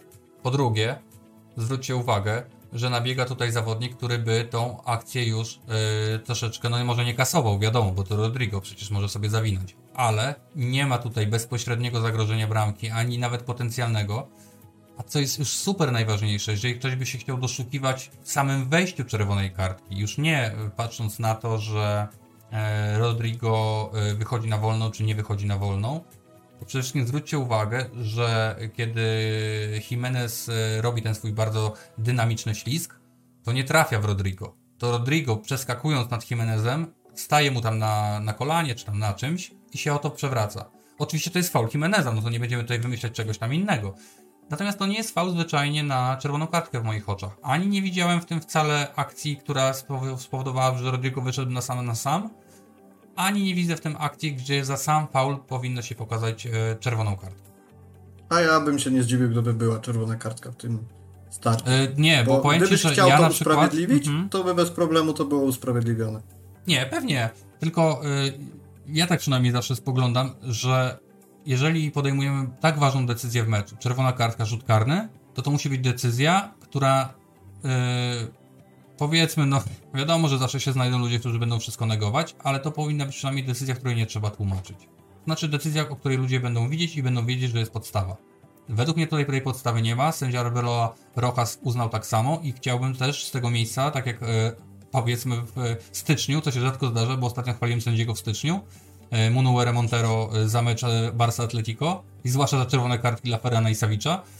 E, Tu chciałem pochwalić bardzo Arbeloa Rojasa, bo nie przepadam nad tym sędzią, a jak się dowiedziałem po meczu, jest to najwyżej oceniany sędzia w tym sezonie La Liga przez Archivo V A R na przykład, czyli zebrał najwięcej pozytywnych punktów do swojego sędziowania, więc nie, tutaj dobra decyzja, V A R nie wszedł, więc też Cuadra Fernández nie miał do tego zastrzeżeń, wydaje mi się tutaj wszystko odbyło się zgodnie z wytycznymi.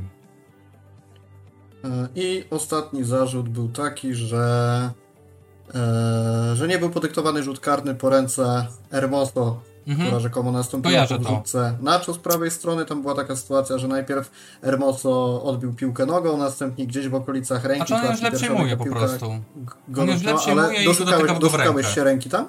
Nie, bo to, ręki? Bo to, nie, bo to z przepisu nie jest ręka, po prostu. Ale czy chodzi, czy fizycznie piłka ręka. dotknęła ręki? Tak, nie tak, w kontekście według mnie tak, tak, według mnie tak. Bo delikatnie ja się, paluszka ja się przypatrywałem. I, ja się przypatrywałem, miałem wrażenie, tak. że to była klatka piersiowa, ale też nie mówię tego tak na, na sto procent, bo, bo z tej powtórki, którą ja oglądałem, to było tak na dwoje babka. Nie, nie, nie, ja od razu widziałem tą akcję, ale wcale się nie zdziwiłem, że nikt o tym w czasie meczu yy, nie mówi, bo nie ma tu żadnej podstawy, jest też zgodnie z przepisami. Yy, takie muśnięcie, nie wpływające na, ża- na nic nie wpłynęło, bo to, to, to było tak, że on przyjął piłkę, która mu skoczyła do góry i on po prostu biegnąc za tą piłką, ona tak skoczyła, że robią tam dosłownie paluszkiem, delikatnie dotknął. No, no nie, to nie może być według mnie rzut karny yy, i tyle. No to jakby zero kontrowersji znowu. Czyli wszystko, co yy, tworzy sobie Real Madryt yy, T V jest po prostu jak zwykle, może nie jak propagandą zwykle, i wymuszanie czasem mają rację, sędzia. Ale czasem pewnie mają rację, nie, nie będziemy mówili, że nie. Natomiast to jest po prostu wyssane z palca. To jest nagminne po prostu. Jeżeli V A R zostanie użyty w dobry sposób, na przykład dla Barcelony, to się od razu podnosi larum. Jeżeli V A R nie zostanie użyty, nawet słusznie nie zostanie użyty, to Real Madryt podnosi larum. I to się dzieje za każdym razem. Tak się działo po tym, jak anulowali bramkę, yy, która była po ręce yy, Ikera Muniaina. No, tam rozumiesz, pamiętasz jaki tam był skandal w Hiszpanii i trzeba porozmawiać o V A R, bo V A R zwrócił uwagę, że przejęcie piłki bezpośrednio przed strzelonym golem zostało, zostało, że tak powiem, osiągnięte zagraniem ręką. I to takim super wyraźnym. I to jest skandal w Hiszpanii. A najlepsze jest to, że to była jedna z bardziej niekontrowersyjnych sytuacji tak, całej dokładnie. To jest, w poprzednim to sezonie. To jest materiał, który potem jadą sobie sędziowie, wiesz, na, na ten, na jak, do jakiejś fajnej daczy, na swoje spotkanie i oglądają, patrzcie, to zadziałało dobrze, tak robimy. I to mniej więcej taki do książki, że tak powiem, instruktażowej tak. przykład, jak używać V A R. A my podnosimy Ale... w Hiszpanii larum i trzeba porozmawiać o sędziowaniu. Ale jestem pozytywnie zaskoczony reakcją po opublikowaniu tego materiału, bo to, że na F C Barca kropka com były artykuły, znaczy nie artykuły, tylko komentarze, jakie były, które negowały podejście Real Madrid T V, to było raczej oczywiste. Natomiast wszedłem na realmadryt kropka p l i również na dziesięć komentarzy, jakie znalazły się pod artykułem, nie znalazłem praktycznie wielu takich, które by popierały ten, ten materiał. Natomiast jest jeden, który chciałbym przytoczyć. Lukas dwieście pięćdziesiąt napisał: czytam masę waszych komentarzy, że nie idźmy tą drogą i tym podobne. A dlaczego nie? Ile razy jeszcze mamy nastawiać drugi policzek? Katalańcy robią aferę z każdej sytuacji i często na koniec lepiej na tym wychodzą, a nas sędziowie robią od lat i nic mamy nie robić. Jeżeli nie zaczniemy działać, to co, to co sezon będziemy przekręcani. Nie chcę wchodzić w absurdy, jakie wybrzmiały w tych kilku zdaniach. Natomiast jedna rzecz. Czy ty kojarzysz, żeby z oficjalnych źródeł klubowych były aż takie rzeczy publikowane? Nie. Nie, bo my tego nigdy nie robiliśmy. Real też tego kiedyś nie robił. To jest... Real to zaczął robić dosyć niedawno tak naprawdę i robi to dwufazowo, generalnie jak zauważycie. Bo kolejny film powstał przed meczem z Las Palmas przecież. Gdzie pokazywali... Na wszelki wypadek. Tak, bo oni... I zobacz. Wypuścili sobie ten film, absurdalny, głupi po prostu, yy, urągający dobremu yy, imieniu w ogóle tego klubu, bo powiem ci szczerze, no ja nie mam żadnego problemu z Realem Madryt jako klubem, yy, ale takie działania no, są komiczne, są żałosne po prostu. Zagrali fatalny mecz, yy, gdzie yy, tak naprawdę, jeżeli się tak bardzo przyczepiamy, to wiecie, że przed strzeloną bramką Krosa piłka powinna być dla Atletico, a nie dla, yy, nie dla Realu. A? W jakiej sytuacji? No bo zanim się potoczyła akcja dla Realu, przecież to była akcja przy linii e, po stronie po Realu, Realu e, na połowie Realu, gdzie Lino walczyło piłkę z Vasquezem i Lino nabił Vasqueza i to Vasquez okay, wybił piłkę, bo ją złapał, wyrzucił, poszła akcja. Więc, e, więc zwróćmy na takie rzeczy uwagę w takim wypadku. Dlaczego nie odwinąć tej sytuacji w takim wypadku? No bo Real chciałby odwijać sytuację po trzydziestu podaniach. Dlaczego nie możemy odwinąć po dziesięciu? Bo tak się po prostu nie robi. I każdy to rozumie, każdy to wie, ale przychodzi Real Madryt, nagra sobie filmik, puszcza go sobie do sieci i mało tego, i my naprawdę o tym rozmawiamy. Rozumiesz, to jest najgorsze, że oni mają tak duże wsparcie w kraju, czy to w mediach, czy to w federacji, czy my musimy o tym teraz rozmawiać. No to jest absurd, no. Rozmawiamy o meczu, w którym nie było była jedna tak naprawdę duża kontrowersja i to wcale nie w kierunku Atletico Madryt. I, I my się skupiamy na dobrze posędziowanym meczu, gdzie dobrze działał V A R, gdzie sędzia nie dał sobie wejść na głowę. Mecz poszedł naprawdę płynnie do momentu tak naprawdę tych, tego, tego wejścia Jude'a Bellinghama, czyli to właściwie ostatnia akcja w meczu. Ciężko było znaleźć złośliwości, nikt się nie przepychał, nikt nie walczył, nikt się nie bił, po prostu grali w piłę. Yy, wiadomo, że tam było sporo szarpania, no bo taki mecz, ale generalnie grali w piłę. I my po takim właśnie meczu będziemy teraz rozmawiać o sędzie. No to jest absurd, no. I Real tworzy te specjalnie te, te swoje głupie filmiki, które niczego nie wprowadzają, bo sędziowie się boją, kurde, no. I oni je specjalnie jeszcze kręcą zupełnie bez narracji. Yy, pokazują wydarzenia z meczu Barcelona-Real Madryt, Yy, tego na Santiago Bernabeu, yy, który wygraliśmy jeden zero yy, w pucharze i jakoś zapomnieli pokazać, jak, yy, jak Vinicius najpierw dusił Frenkiego De Jonga, a potem bluzgał sędziego. No tego jakoś zapomnieli ukazać, no co za przypadek. Wiesz, yy, prawda jest taka, że w meczu Atletico była jedna prawdziwa kontrowersja i to powinna być czerwona kartka dla Jude'a Bellingama. I to, to jest jedyna prawdziwa kontrowersja, bo tu nie ma punktu zaczepienia, żeby tej kartki nie pokazać. Nie ma też punktu zaczepienia, żeby V A R nie zareagował. Oni go po prostu oszczędzili. Już nieważne dlaczego oszczędzili. Tak zdecydowali, okej, okay, jedziemy dalej. No natomiast to była jedna prawdziwa kontrowersja i oczywiście o niej nie mówimy. To jest jedyna rzecz, o której my, cała Hiszpania nie mówi, to o tej jednej, jedynej akcji, która była prawdziwą kontrowersją.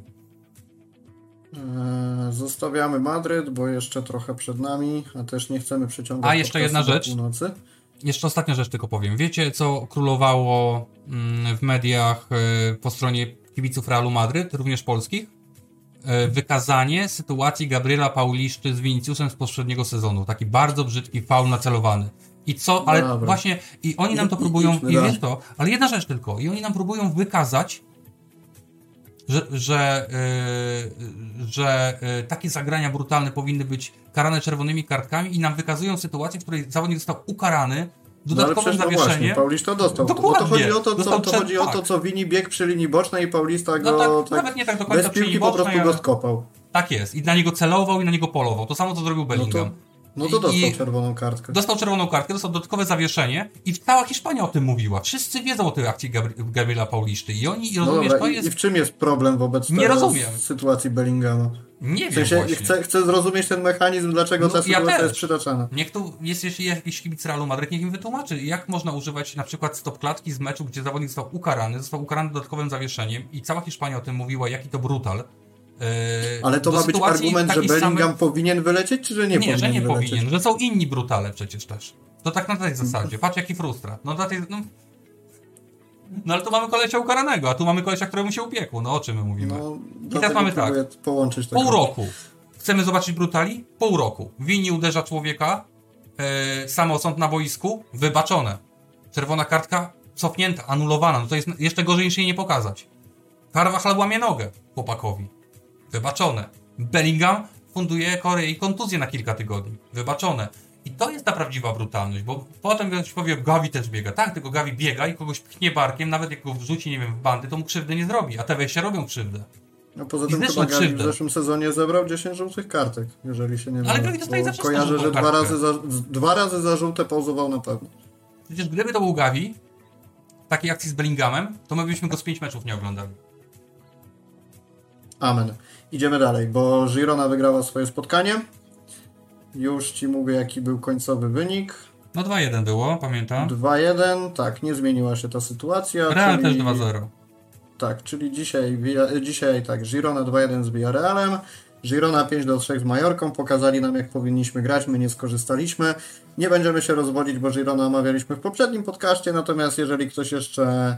nie miał przyjemności oglądać tej drużyny, to naprawdę warto, naprawdę no to warto możemy oglądać, dorzucić jeszcze robi. Do kompletu informacji z dzisiaj możemy dorzucić, że niestety w końcówce spotkania Bilbao straciło bramkę z Getafe na dwa dwa i zgubiło punkty. Lipa. Bardziej tego niż Athletic zgubiło punkty, żałuję, że Getafe je zebrało.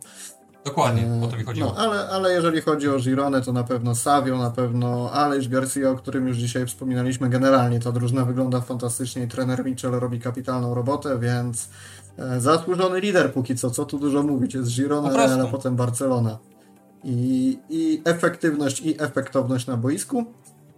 Co do Getafe to jedna rzecz, bo myślę, że też są ciekawsze tematy niż ta drużyna, ale wygrana, przegrana trzy do czterech z Realem Sociedad i pojawił się taki komentarz na, na Twitterze anonimowego użytkownika, to nie żaden tam Maven, wielki dziennikarz, tylko ktoś, ktoś wrzucił, że nie pamięta, kiedy ostatnio Getafe strzeliło aż tyle bramek w jednym spotkaniu i szczerze mówiąc ja też nie pamiętałem, chciałem sobie to sprawdzić i okazuje się, że wcale nie tak dawno, bo czwartego marca tego roku trzy do dwóch właśnie z Gironą, dwa gole Enesa Unala A, i jeden Majorala. E, no, ale to możemy to. też zaznaczyć, że w tym meczu Getafe Real Sociedad jest jeden bardzo duży pozytyw według mnie dla Realu Sociedad, czyli wreszcie byli w stanie wygrać mecz, w którym prowadzili i stracili to prowadzenie, bo z reguły te mecze kończyły się remisami albo porażkami. Realu, A mnie porażką. cieszy gol Braisa, powiem ci. Ale Bryce teraz się obudził. Mówiliśmy, patrz, widzisz, wywołaliśmy go ostatnio, że musi się obudzić, bo poprzedniej jesieni nie był obudzony i się obudził. Bryce naprawdę teraz gra, kluczowe podania, asysty. Nie, Bryce obudził się, naprawdę. Do tego, do tego Berenguer z bramką. O Jarzabala, to zawsze No Berenguer znowu z bramką, lubię e, super. Zawodnika. Nie, no mówię, raz się da, to też jest drużyna, którą naprawdę można i trzeba lubić, bo, bo tam są fajne postacie, tam grają e, głównie Hiszpanie, e, grają w bardzo fajnym stylu, e, Imanol Alguacil prowadzi tą drużynę od bardzo dawna, ma to wszystko pięknie poukładane i naprawdę, naprawdę jest to drużyna, która, która dobrze się rozwija od bardzo dawna, pokonuje kolejne szczeble rozwoju, nazwijmy to, i no niestety trochę pechowo, ale straciła na razie wygraną w Lidze Mistrzów z Interem, którą bardzo długo to naprowadzenie, to prowadzenie się utrzymywało, skończyli, tak. stracili bramkę w końcówce.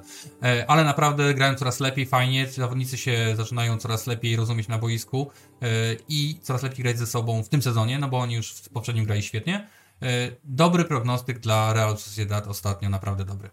Budzą się, bo mówiliśmy, że tak, są rozczarowaniem. No nie ma tych remisów, są wygrane wreszcie po prostu. No po prostu wygrywa, wygrywają mecz, no bo te remisowali cały czas. Typu jeden jeden każdy ten mecz. Praktycznie. Mieliśmy też delikatny akcent z Barcelony, bo gol na jeden do jednego w czterdziestej minucie Carlesa Aleni. Tak jest. Był taki ktoś kiedyś u nas, nawet miał mieć wielką karierę. No to ma. Wyszło, jak wyszło. E, ty chciałeś coś o Bilbao wspomnieć, dobrze kojarzę?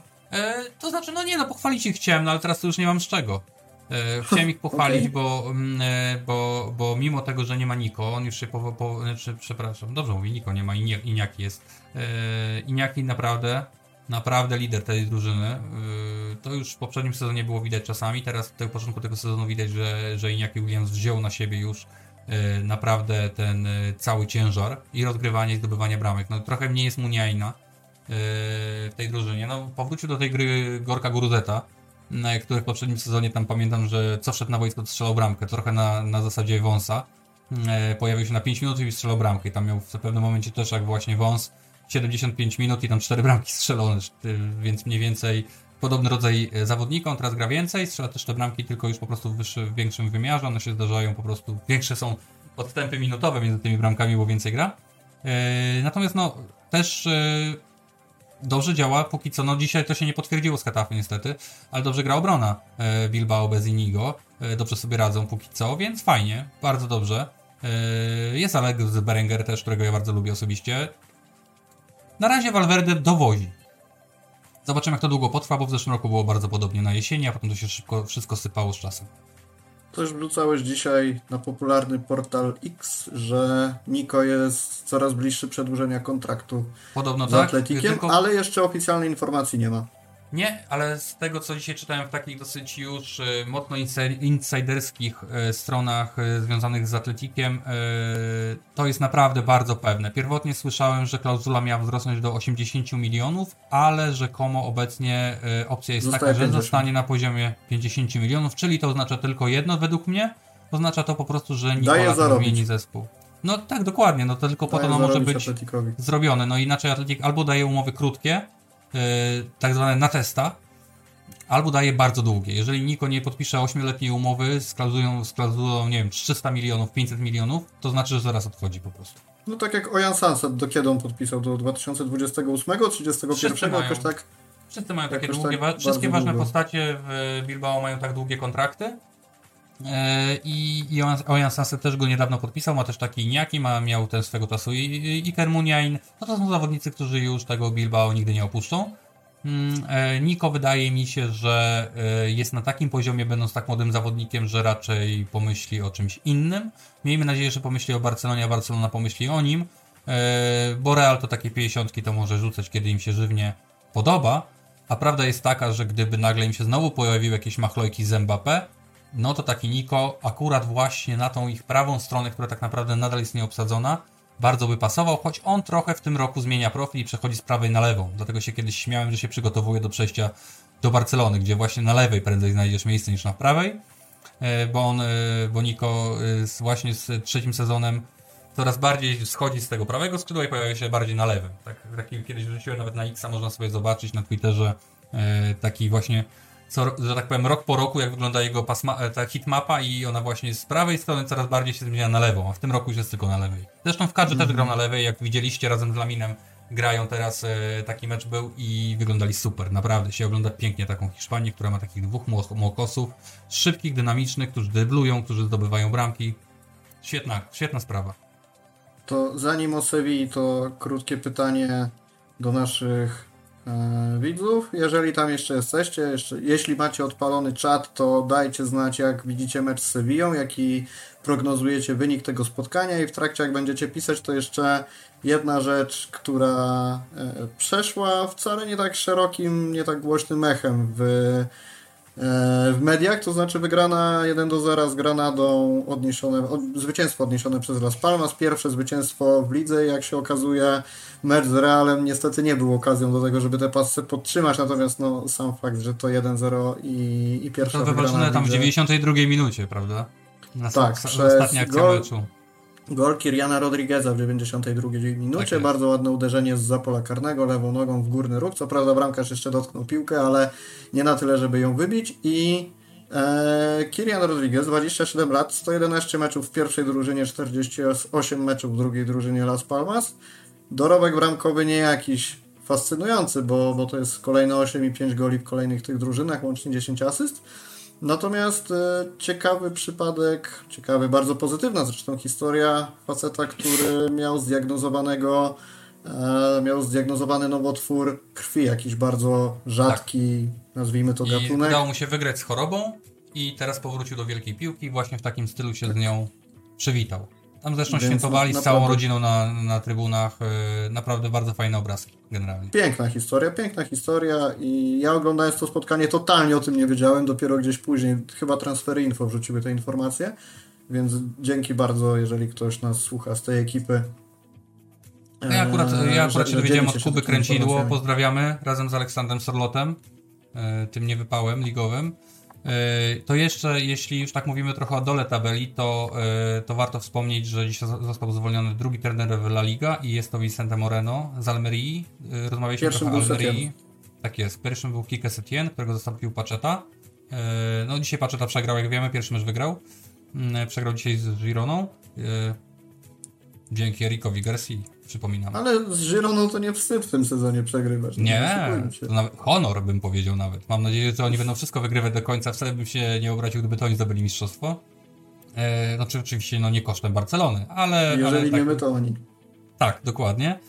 E, no natomiast Almeria niestety, mimo wielkiej inwestycji, bo wydała ponad pięćdziesiąt milionów w oknie transferowym, co jak wiemy w La Liga jest kompletnym, totalnym majątkiem.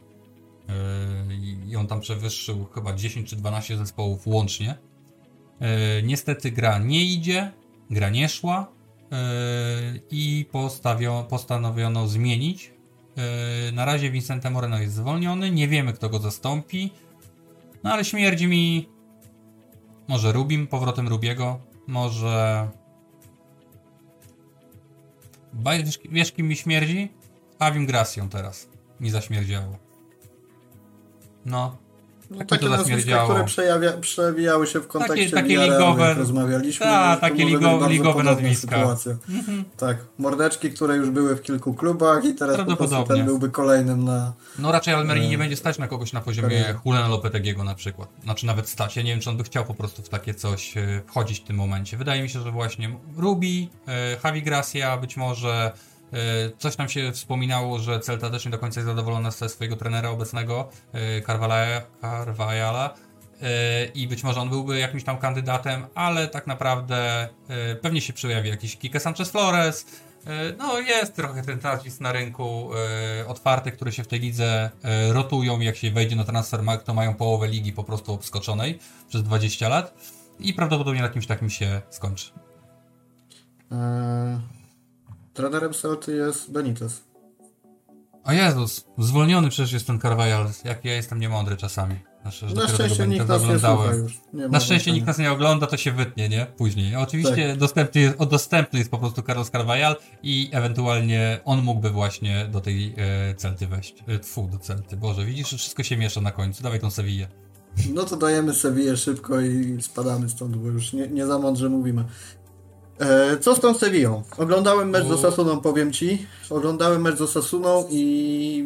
Poza słupkiem Cimiego Avili i takim Ośma. Karate Kidem w wykonaniu Rakiticia w drugiej połowie, to troszeczkę się wynudziłem i można było lepiej spędzić weekend. Nie, no koszmar. Ale z kolei jak koszmar. nie oglądałem meczu z Almerią, to wygrali, wygrali pięć do jednego i, i bramek sporo, natomiast sama Almeria drużyną, która będzie wyznacznikiem dla Barcelony, nie jest. To czego no. możemy się spodziewać w tej nadchodzącej kolejce? Nie wiem. Eee... Wydaje mi się paradoksalnie, że możemy się spodziewać łatwiejszego meczu, bo Sevilla na pewno nie stanie aż tak głęboko i na pewno się nie będzie aż tak głęboko bronić. Yy, akurat w meczu z Almerią yy, sytuacja była taka, że właściwie wszyscy zawodnicy frontu punktowali. Yy, bardzo dobry mecz rozegrał Eric Lamela. Yy, strzelił bramkę Dodi Lukebakio, czyli nowy zawodnik w Sewilli. Strzelił też bramkę Suso, strzelił bramkę El Nesiri, więc właściwie cała góra strzeliła bramkę. I to może być dla nas ważne. trzy zero było po trzydziestu minutach i to było siedem osiem trzydzieści, czyli Sevilla od razu w nich weszła tak naprawdę i już ich nie, nie, już ich nie puściła i to jest dobra przestroga, że to Sevilla może powtórzyć, czyli wejście mocne w mecz, intensywne z atakami, a mają kim atakować, bo to też nie jest tak, że Sevilla jest beznadziejna, bo nie ma piłkarzy. Sevilla jest beznadziejna, bo po prostu sobie nie radzi obecny trener, czyli Mendilibar do, do końca, żeby stworzyć jednak strukturę, która będzie bardziej ofensywna, bo jego charakterystyka jako trenera jest po prostu defensywna. On jest trenerem drużyn słabych, drużyn broniących się przed spadkiem, drużyn broniących głęboko i tak dalej, i tak dalej. Gdyby Sevilla teraz zmieniła, na przykład wróciłby Hulen, no to myślę, a naprawdę sporo się mówi o zwolnieniu ewentualnym Mendilibara, no teraz go uratował, uratował ten wynik, no to obawiałbym się, że mogą w nas właśnie wejść od razu. Na pewno będą presować, więc będzie szansa, żeby się troszeczkę spod tego pressingu uwolnić i wolnej przestrzeni trochę mieć. No wiem, że nie ma już z nimi Bono, jest Mitrowicz, który też jest dobrym bramkarzem. Bardzo dobrze sobie, bardzo dobrze sobie radzi ostatnio, Loic Badet sobie znowu dobrze radzi, czyli, czyli, czyli ten młody zawodnik z Francji, którego wykupili po sezonie wypożyczenia z poprzednim sezonie. Jest ten Djibril So, prawda, którym też wspominałem, to jest kawał chłopa, maszyna do zbierania piłek, do walki wręcz dosłownie, kawał naprawdę byka, będzie trzeba uważać na pojedynki z nim, bo, bo naprawdę może te piłki szybko przechwycać i Sevilla akurat gra w takim systemie obecnie cztery dwa trzy jeden, tak najbliżej prawdopodobnie takiego systemu, więc jest oskrzydlona, więc jest oskrzydlona i to zaczyna im działać. El Nesiri znowu jest skuteczny, no trudny mecz się szykuje, ale wydaje mi się, że stylem gry i podejściem gry do gry Sevilla będzie nam łatwiej niż w tych dwóch ostatnich meczach, gdzie te podejście jednak było bardzo defensywne. No tu już takie nie będzie. Tu trzeba będzie po prostu, wydaje mi się, powalczyć z zdobywaniem goli, bo, bo, bo też zakładam, że Sevilla może sobie kilka sytuacji stworzyć, więc znowu nie czekamy, co się wydarzy, tylko od razu ich ciśniemy, zdobywamy bramki i się nie martwimy, a nie czekamy, co się wydarzy, dzieje się źle i się martwimy. Hmm. Robert pisze na czacie, chyba Sevilla nie postawił autobusu trzy jeden dla Barcelony? Spoko. Coś takiego ja bym widział, coś takiego bym widział mniej więcej. Bardzo, Pewnie bardzo też tak obstawiał. Wynik. I pyta, czy Ramos wychodzi nie. pierwszy. Nie. Ostatnio, to właśnie jest dziwne, po Lidze Mistrzów, bo w ogóle Ramosowi to w ogóle dom okradli teraz, nie wiem czy wiecie. Tak, coś ledwo było. Chłop wrócił, ledwo chłop wrócił do siebie, że tak powiem do siebie. I okradli, okradli mu dom. Natomiast po meczu Ligi Mistrzów nie grał ani Ramos, ani jeszcze ktoś i z tego, co się zorientowałem, to zostało to zrzucone na kanwę braków treningowych. Więc yy, ja zakładam, że jeśli on będzie dostępny, dajmy na to, i nie będzie miał żadnego, nie wiem, przemęczenia organizmu czy czegoś, no bo wiadomo, że jego wiek jest jaki jest, a on urazy potrafi łapać bardzo szybko, już zwłaszcza w tym swoim troszeczkę podeszłym wieku jak na piłkarza. Natomiast no, jeżeli on będzie zdrowy, to zakładam, że zagra. Że zagra i no, żeby nam jeszcze kłopotów nie narobił jakichś głupich, bo lubi nam robić kłopoty. Natomiast no, ja bym się, nie możemy się teraz obawiać jednak o, mimo wszystko o Ramosa, bo, bo no, dużo gadać, no, nie jest teraz już aktywnym tak piłkarzem jak był kiedyś. No.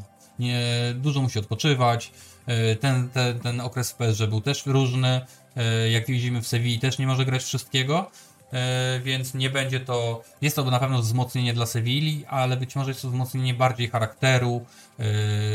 Nie, no to co się liderem, mówiło, wchodzi chłop z charakterem do szatni w momencie, kiedy Sevilla takiego gościa potrzebuje, kiedy jest roztrzęsiona, nazwijmy to emocjonalnie, po wielu nieudanych meczach, kiedy szuka swojej najlepszej formy i dostajesz w tym momencie legendę do szatni, która zapisała się z złotymi zgłoskami w historii tego klubu, więc to jest całkiem oczywiste, że Że, że w ten sposób ma pomóc. Kończąc podcast, jakim składem wyjdzie Barca na ten mecz? Będą rotacje, czy to, co może, to czego możemy się spodziewać, czyli Cancelo, pewnie Araujo, Kunde, Balde, Oriol, Gundo, Gavi, Lewy, Rafinha, Felix. To ja chyba tylko chciałem powiedzieć jedną rzecz a propos Oriola, bo trochę go tu objeżdżamy dzisiaj. A zapominamy o tym, że Oriol, przynajmniej w naszej, w mojej głowie, w naszej głowie, nie przychodził do Barcelony rozgrywać pięć tysięcy minut w czasie sezonu, tylko być opcją.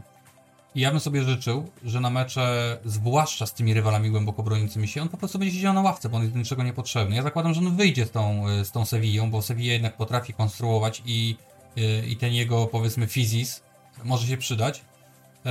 Natomiast naprawdę stawiajmy nas na, na Fermina, bo widać, że warto, jeżeli nie mamy na kogo.